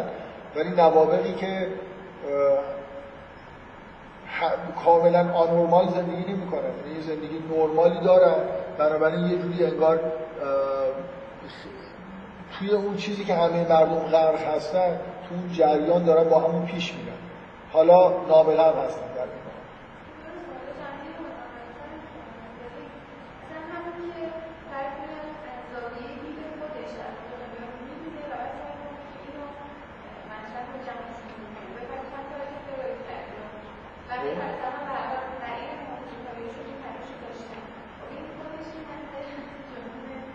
نه واقعیت اینه که شما وقتی که خیلی این حالت خلق و عادت نداشته باشید یعنی زندگی نرمالی داشته باشید خیلی چیزا رو نمی‌بینید شما میگید یه نفر یه چیزای حقایق رو ببینه و بیان بکنه. مثلا اینه که خیلی چیزا پوشیده میمونه وقتی که آدما توی جریان متعارف زندگی دارن پیش میرن.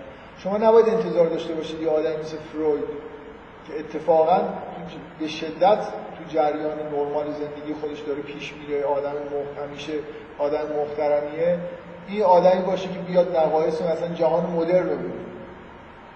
غرق توی همون مناسبات جهان مدرن.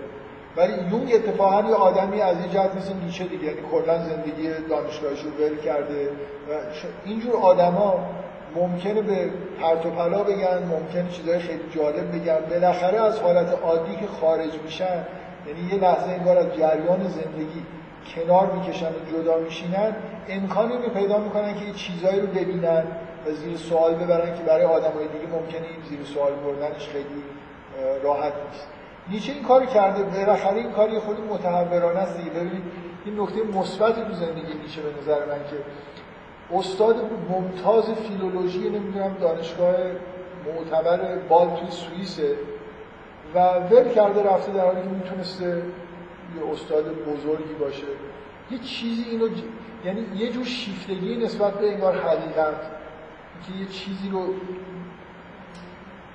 دیده می‌خواد بیان بکنه براش مهم نیست که دیگران چی فکر می‌کنن. یه چیزی توش وجود داره که ارزشمندش می‌کنه دیگه. بالاخره این اگه اون هسته مرکزی احساسات نیچه است اینم یه نکته مهمی تو زندگی نیچه است که یه جور شجاعت حداقل فراتر رفتن از زندگی نرمال رو داشته. شاید بیمار بودنش واقعیت آنورمال زندگی در پیش اینا یه جوری کمک کرده باشه. بالاخره فکر می‌کنم که برای یه آدمی که شروع می‌کنه به انتقاد کردن از دنیای مدرن روشنگری رو زیر سوال می‌بره چیز زیر سوال می‌بره فکر می‌کنم این حرکت حرکت مهمیه که این جریان نرمال زندگی رو در واقع بشکن و نیچه تونسته این کار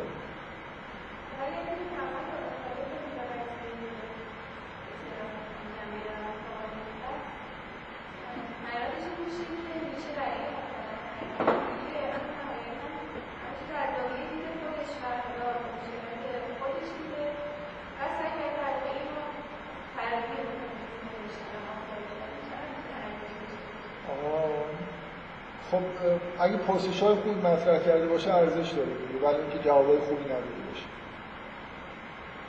من در مورد فوکو گفتم. فوکو هم پرسش های خوب می‌پرسه چیزای مهمی رو زیر سوال می‌بره. همین که فکت خوب جمع می‌کنه.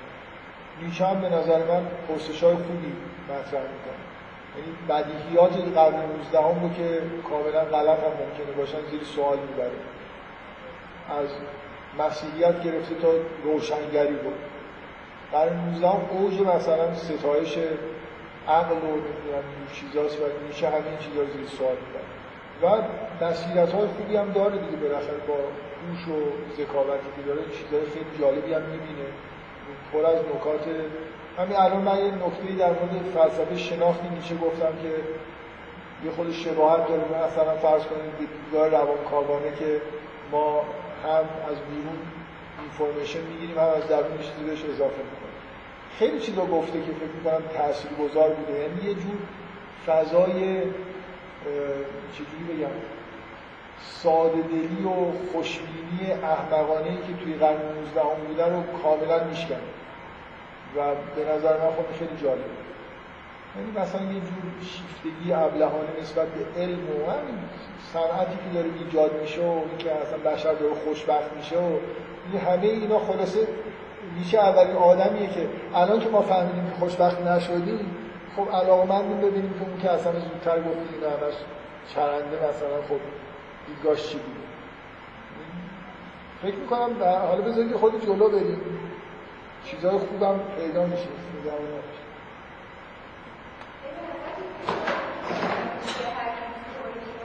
بله.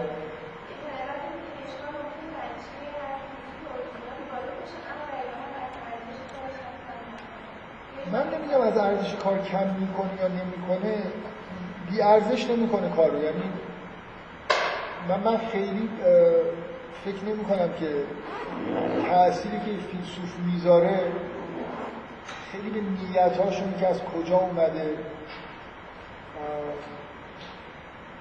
نیچه بالاخره یه تأثیراتی گذاشته و یه حرفایی زده. یعنی الان هم داره تأثیر می‌ذاره.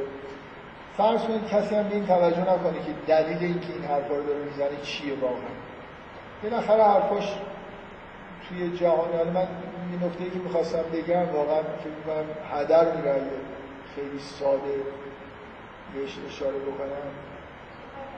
اگه نگم هم هفته دیگه یا جلسه بعد چون من دارم میرم مسافرت بازی جلسه تعطیلی دارم بله. آره. بذار من حالا که من فکر کنم طول ضبط دو ساعت نشه. دیر شروع کردیم بخور یه نکته که من می‌خواستم بگم این بود که جهان تو جهان فلسفه نیچه آدم یکی از آدمای آنورمال همچنان یکی از چیزهایی که همیشه پیش میاد اینه. ببینید الان ما یه نیچه ای داریم که هایدگر معرفی کرده به مردم. یه نیچه ای داریم که ژیل دلوز مثلا.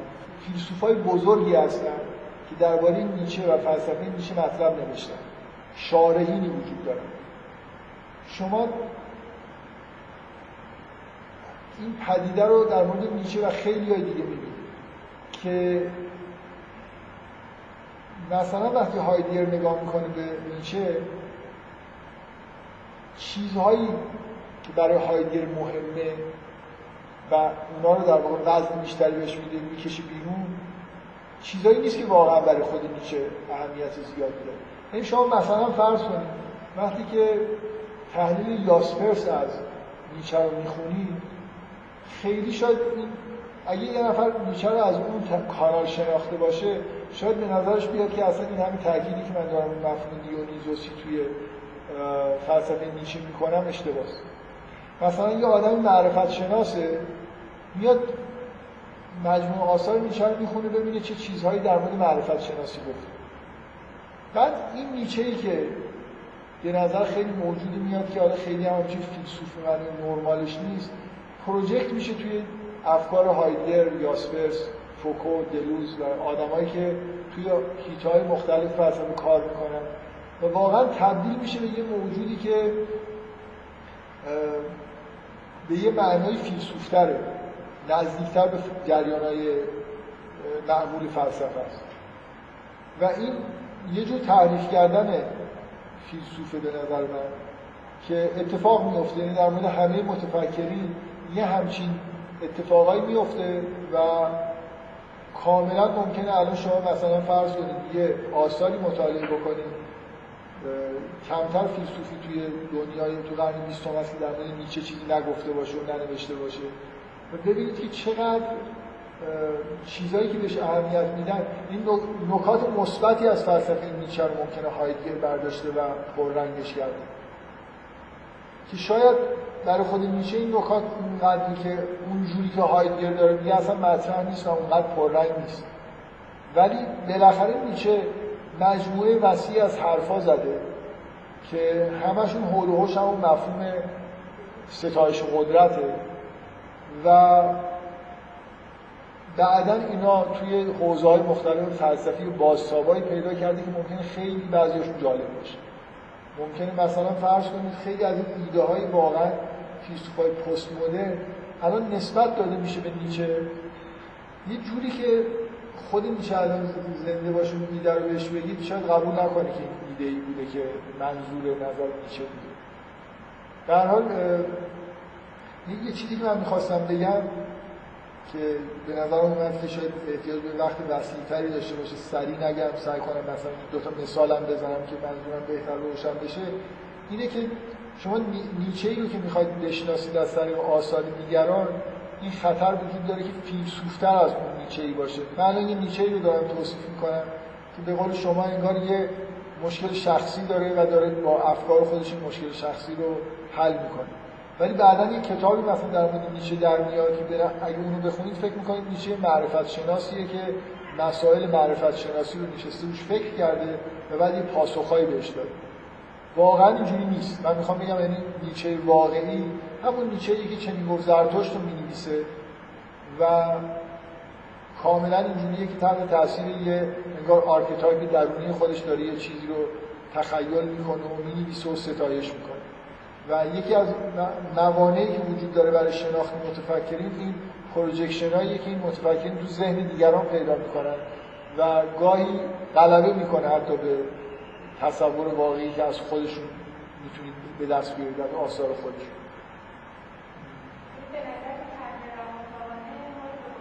به واقعیت نزدیک می‌کنه. یعنی من, من فکر می‌کنم تحلیل روانکاوانه دقیقا اینجوریه که شما خودتون محدود بکنید یه به کارها و زندگی خودمون آدم و سعی بکنید که به عنوان یه متفکری که حالا مثلا در مورد نیچه بیشتر در واقع یه انسانیه که داره برای مشکلات خودش فکر می‌کنه. تا اینکه سوالای عمومی معرفت شناسی رو جواب بده. من فکر نمی کنم روانکاوی خیلی در فهم مثلا فرض کنید آثار یه فیلسوف رسمی که الان داره مثلا توی سنت آنگلو ساکسون واقعا فلسفه معرفت شناسی داره کار اپیستمولوژی داره کار می‌کنه خیلی موثر باشه.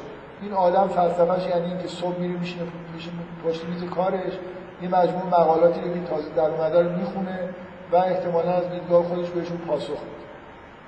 و این میشه همچین فیلسوفی نیست. توی آکادمی نیست.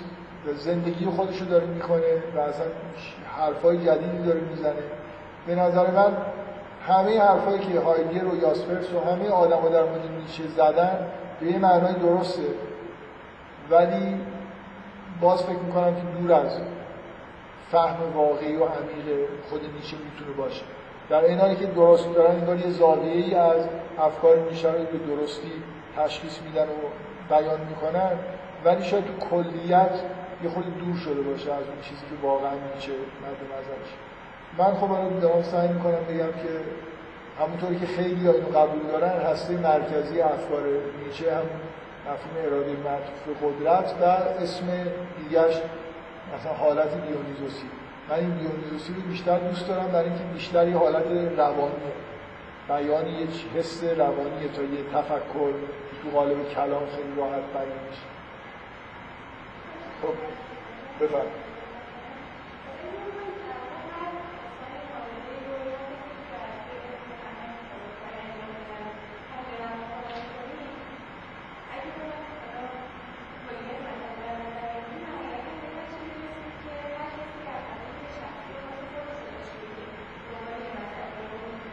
نه چرا چرا اینجوری فکر می‌کنید به نظر من از خیلی کشفیات علمی و بحث های فلسفی خارج از اینکه مسائل شخصی آدم ها اتفاق میفته و بعد همه آدم که مشکلات شخصیتی و روانی شدید ندارن. یه آدم اگه خیلی آدم آدم باشه رشد یافته باشه و مشکلی نداشته باشه خیلی طبیعی فکر می‌کنه و حقایق رو به دست میاره. یعنی اگه با یه آدمی من با یه آدمی طرفم در مورد آدمی دارم صحبت می‌کنم که می‌دونم طرز زندگیش دیوانه شده است. بنابراین به شدت مشکلات و تعارضهای روانی داره. شما روانکاو نباشیدم می‌دونید که نیچه همچین آدمیه. بنابراین نباید انتظار داشته باشید که توی تحلیل فلسفه نیچه خیلی بیاید مثل یه فیلسوف مثلا آکادمی. می‌دونیم که تو آکادمی نبوده دیوانه شده هزار جور فکتایی وجود داره که به نظر می‌رسه برای این آدم مثلا لحن بیان فلسفهش هنری بیشتر تا بیان منطقی. همه اینا رو من تو جلسه اول سعی کردم توضیح بدم که نیچه مورد خوبی بین فلاسفه برای تحلیل روانکاوان است. خیلی آدما نیستن. شما چیز زیادی به دست نمیارید مثلا یه آثار چه می‌دونم یه فیزیک نسبیت مثلا انیشتن رو بخواد تحلیل روانکاوانه بکنید. فکر به چی برسید که مثلا انیشتن چون یهودی بوده یا مشکلاتی مثلا با نازیا داشته بعدا نسبیت قبل از چیز گفت جنگ جهانی دوم گفته مثلا حالا بالاخره یه تحلیل روانکاوانه بکنیم آخرش نظر نسبیت نظر منطقی جالبیه. این مشکلی توی فیزیک پیش اومده بوده حل کرده بوده. فیلسوفای زیادی هم هستن که فلسفه می‌خونن و جواب بعضی از سوالایی که توی کلاس های فلسفه از دوره نوجوانی و جوانی شنیدن همونا رو سعی می‌کنن تا آخر اون پیگیری بکنن. زندگی به هم ای دارن و ممکنه زندگیشون توی لحظه که پشت میز کار میشینن و فلسفهشون در میارن خیلی اثر بارزی نداشته باشه. کلا من ضد این رفتار اینجوری هستم که حالا هر کسی به آدم بره زندگی خصوصیشو ببینه که مثلا آلتوسه زن خودشو کشته بنابراین کل حرفاشو بریزیم دور تا آخر عمرش مثلا یه همچین کاری کرد. فلانی نمی‌دونم فلان همجنس گراست بنابراین هرچی گفته چرنده پرد و آدمایی که من نیچه که حالا دیگه کلا در این مرز جنون داره زندگی می‌کنه و اینا هم به نظرم میاد که فلسفهش خیلی جداین همه این چیزهایی که من میگم و فرض کنید که دید خیلی خوبی هم پیدا کردیم نسبت به فلسفه نیچه باز ارزش های خودش داره. یعنی خیلی سوالای خوب مطرح کرده یه جاهایی پاسخهای خیلی جالبی داده و در این حال من فکر می‌کنم که این تحلیل ها به اینکه کلیت بهتری بفهمیم کمک ولی افراط تو این که هر جایی بحث روانکاوی بکنیم و فکر کنیم که نتیجه خیلی جالبی می‌رسیم به نظر من اشتباهه حال میگردم من می‌کنم فیلسوف خیلی خوبیه. اگه بتونم تحلیل روانکاوانه یا بکنم نمی‌کنم. نه شوخی می‌کنم منظورم اینه خب به نظرم هایدگر خیلی فیلسوف خوبیه. و بالاخره حتما هایدگر هم بخوای تحلیل بکنید حتما یه چیزایی باز خارج از اون سنت فلسفه آکادمیک قرار می‌گیره خب قطعا یه سری حالتهای شخصی و ایناش هم دخالت داره. مخصوصا اینکه هایدگر یه آدمی که خیلی به اصطلاح با درون نگری فلسفه به وجود یعنی تعمل در خودش هستی خودش توی فلسفهش به عنوان یه بذری که همه چیز ازش رشد می‌کنه مطرحه. بالاخره شما خیلی وقتی توی فلسفه آدم که متقدم متأخر داره می‌تونید آثار پیری رو مثلا در متأخرش ببینید خب اینم یه جور تحلیل روانکاوان است. شما ویتکنشتاین رو حتما می‌تونید تحلیل روانکاوانه بکنید دو تا ویتکنشتاین متعارض داریم. و خب این به نظر من شاید توی بحث های صرفا فلسفی نتونید به نتیجه برسید که چجوری اون ویتکنشتاین تبدیل به ویتکنشتاین شد. ولی با تحلیل روانکاوانه ممکنه بتونید بگید که این نقطه عطف کجاست. چجوری این آدم همه حرفایی که توی دوره اول زده رو داره می‌کنه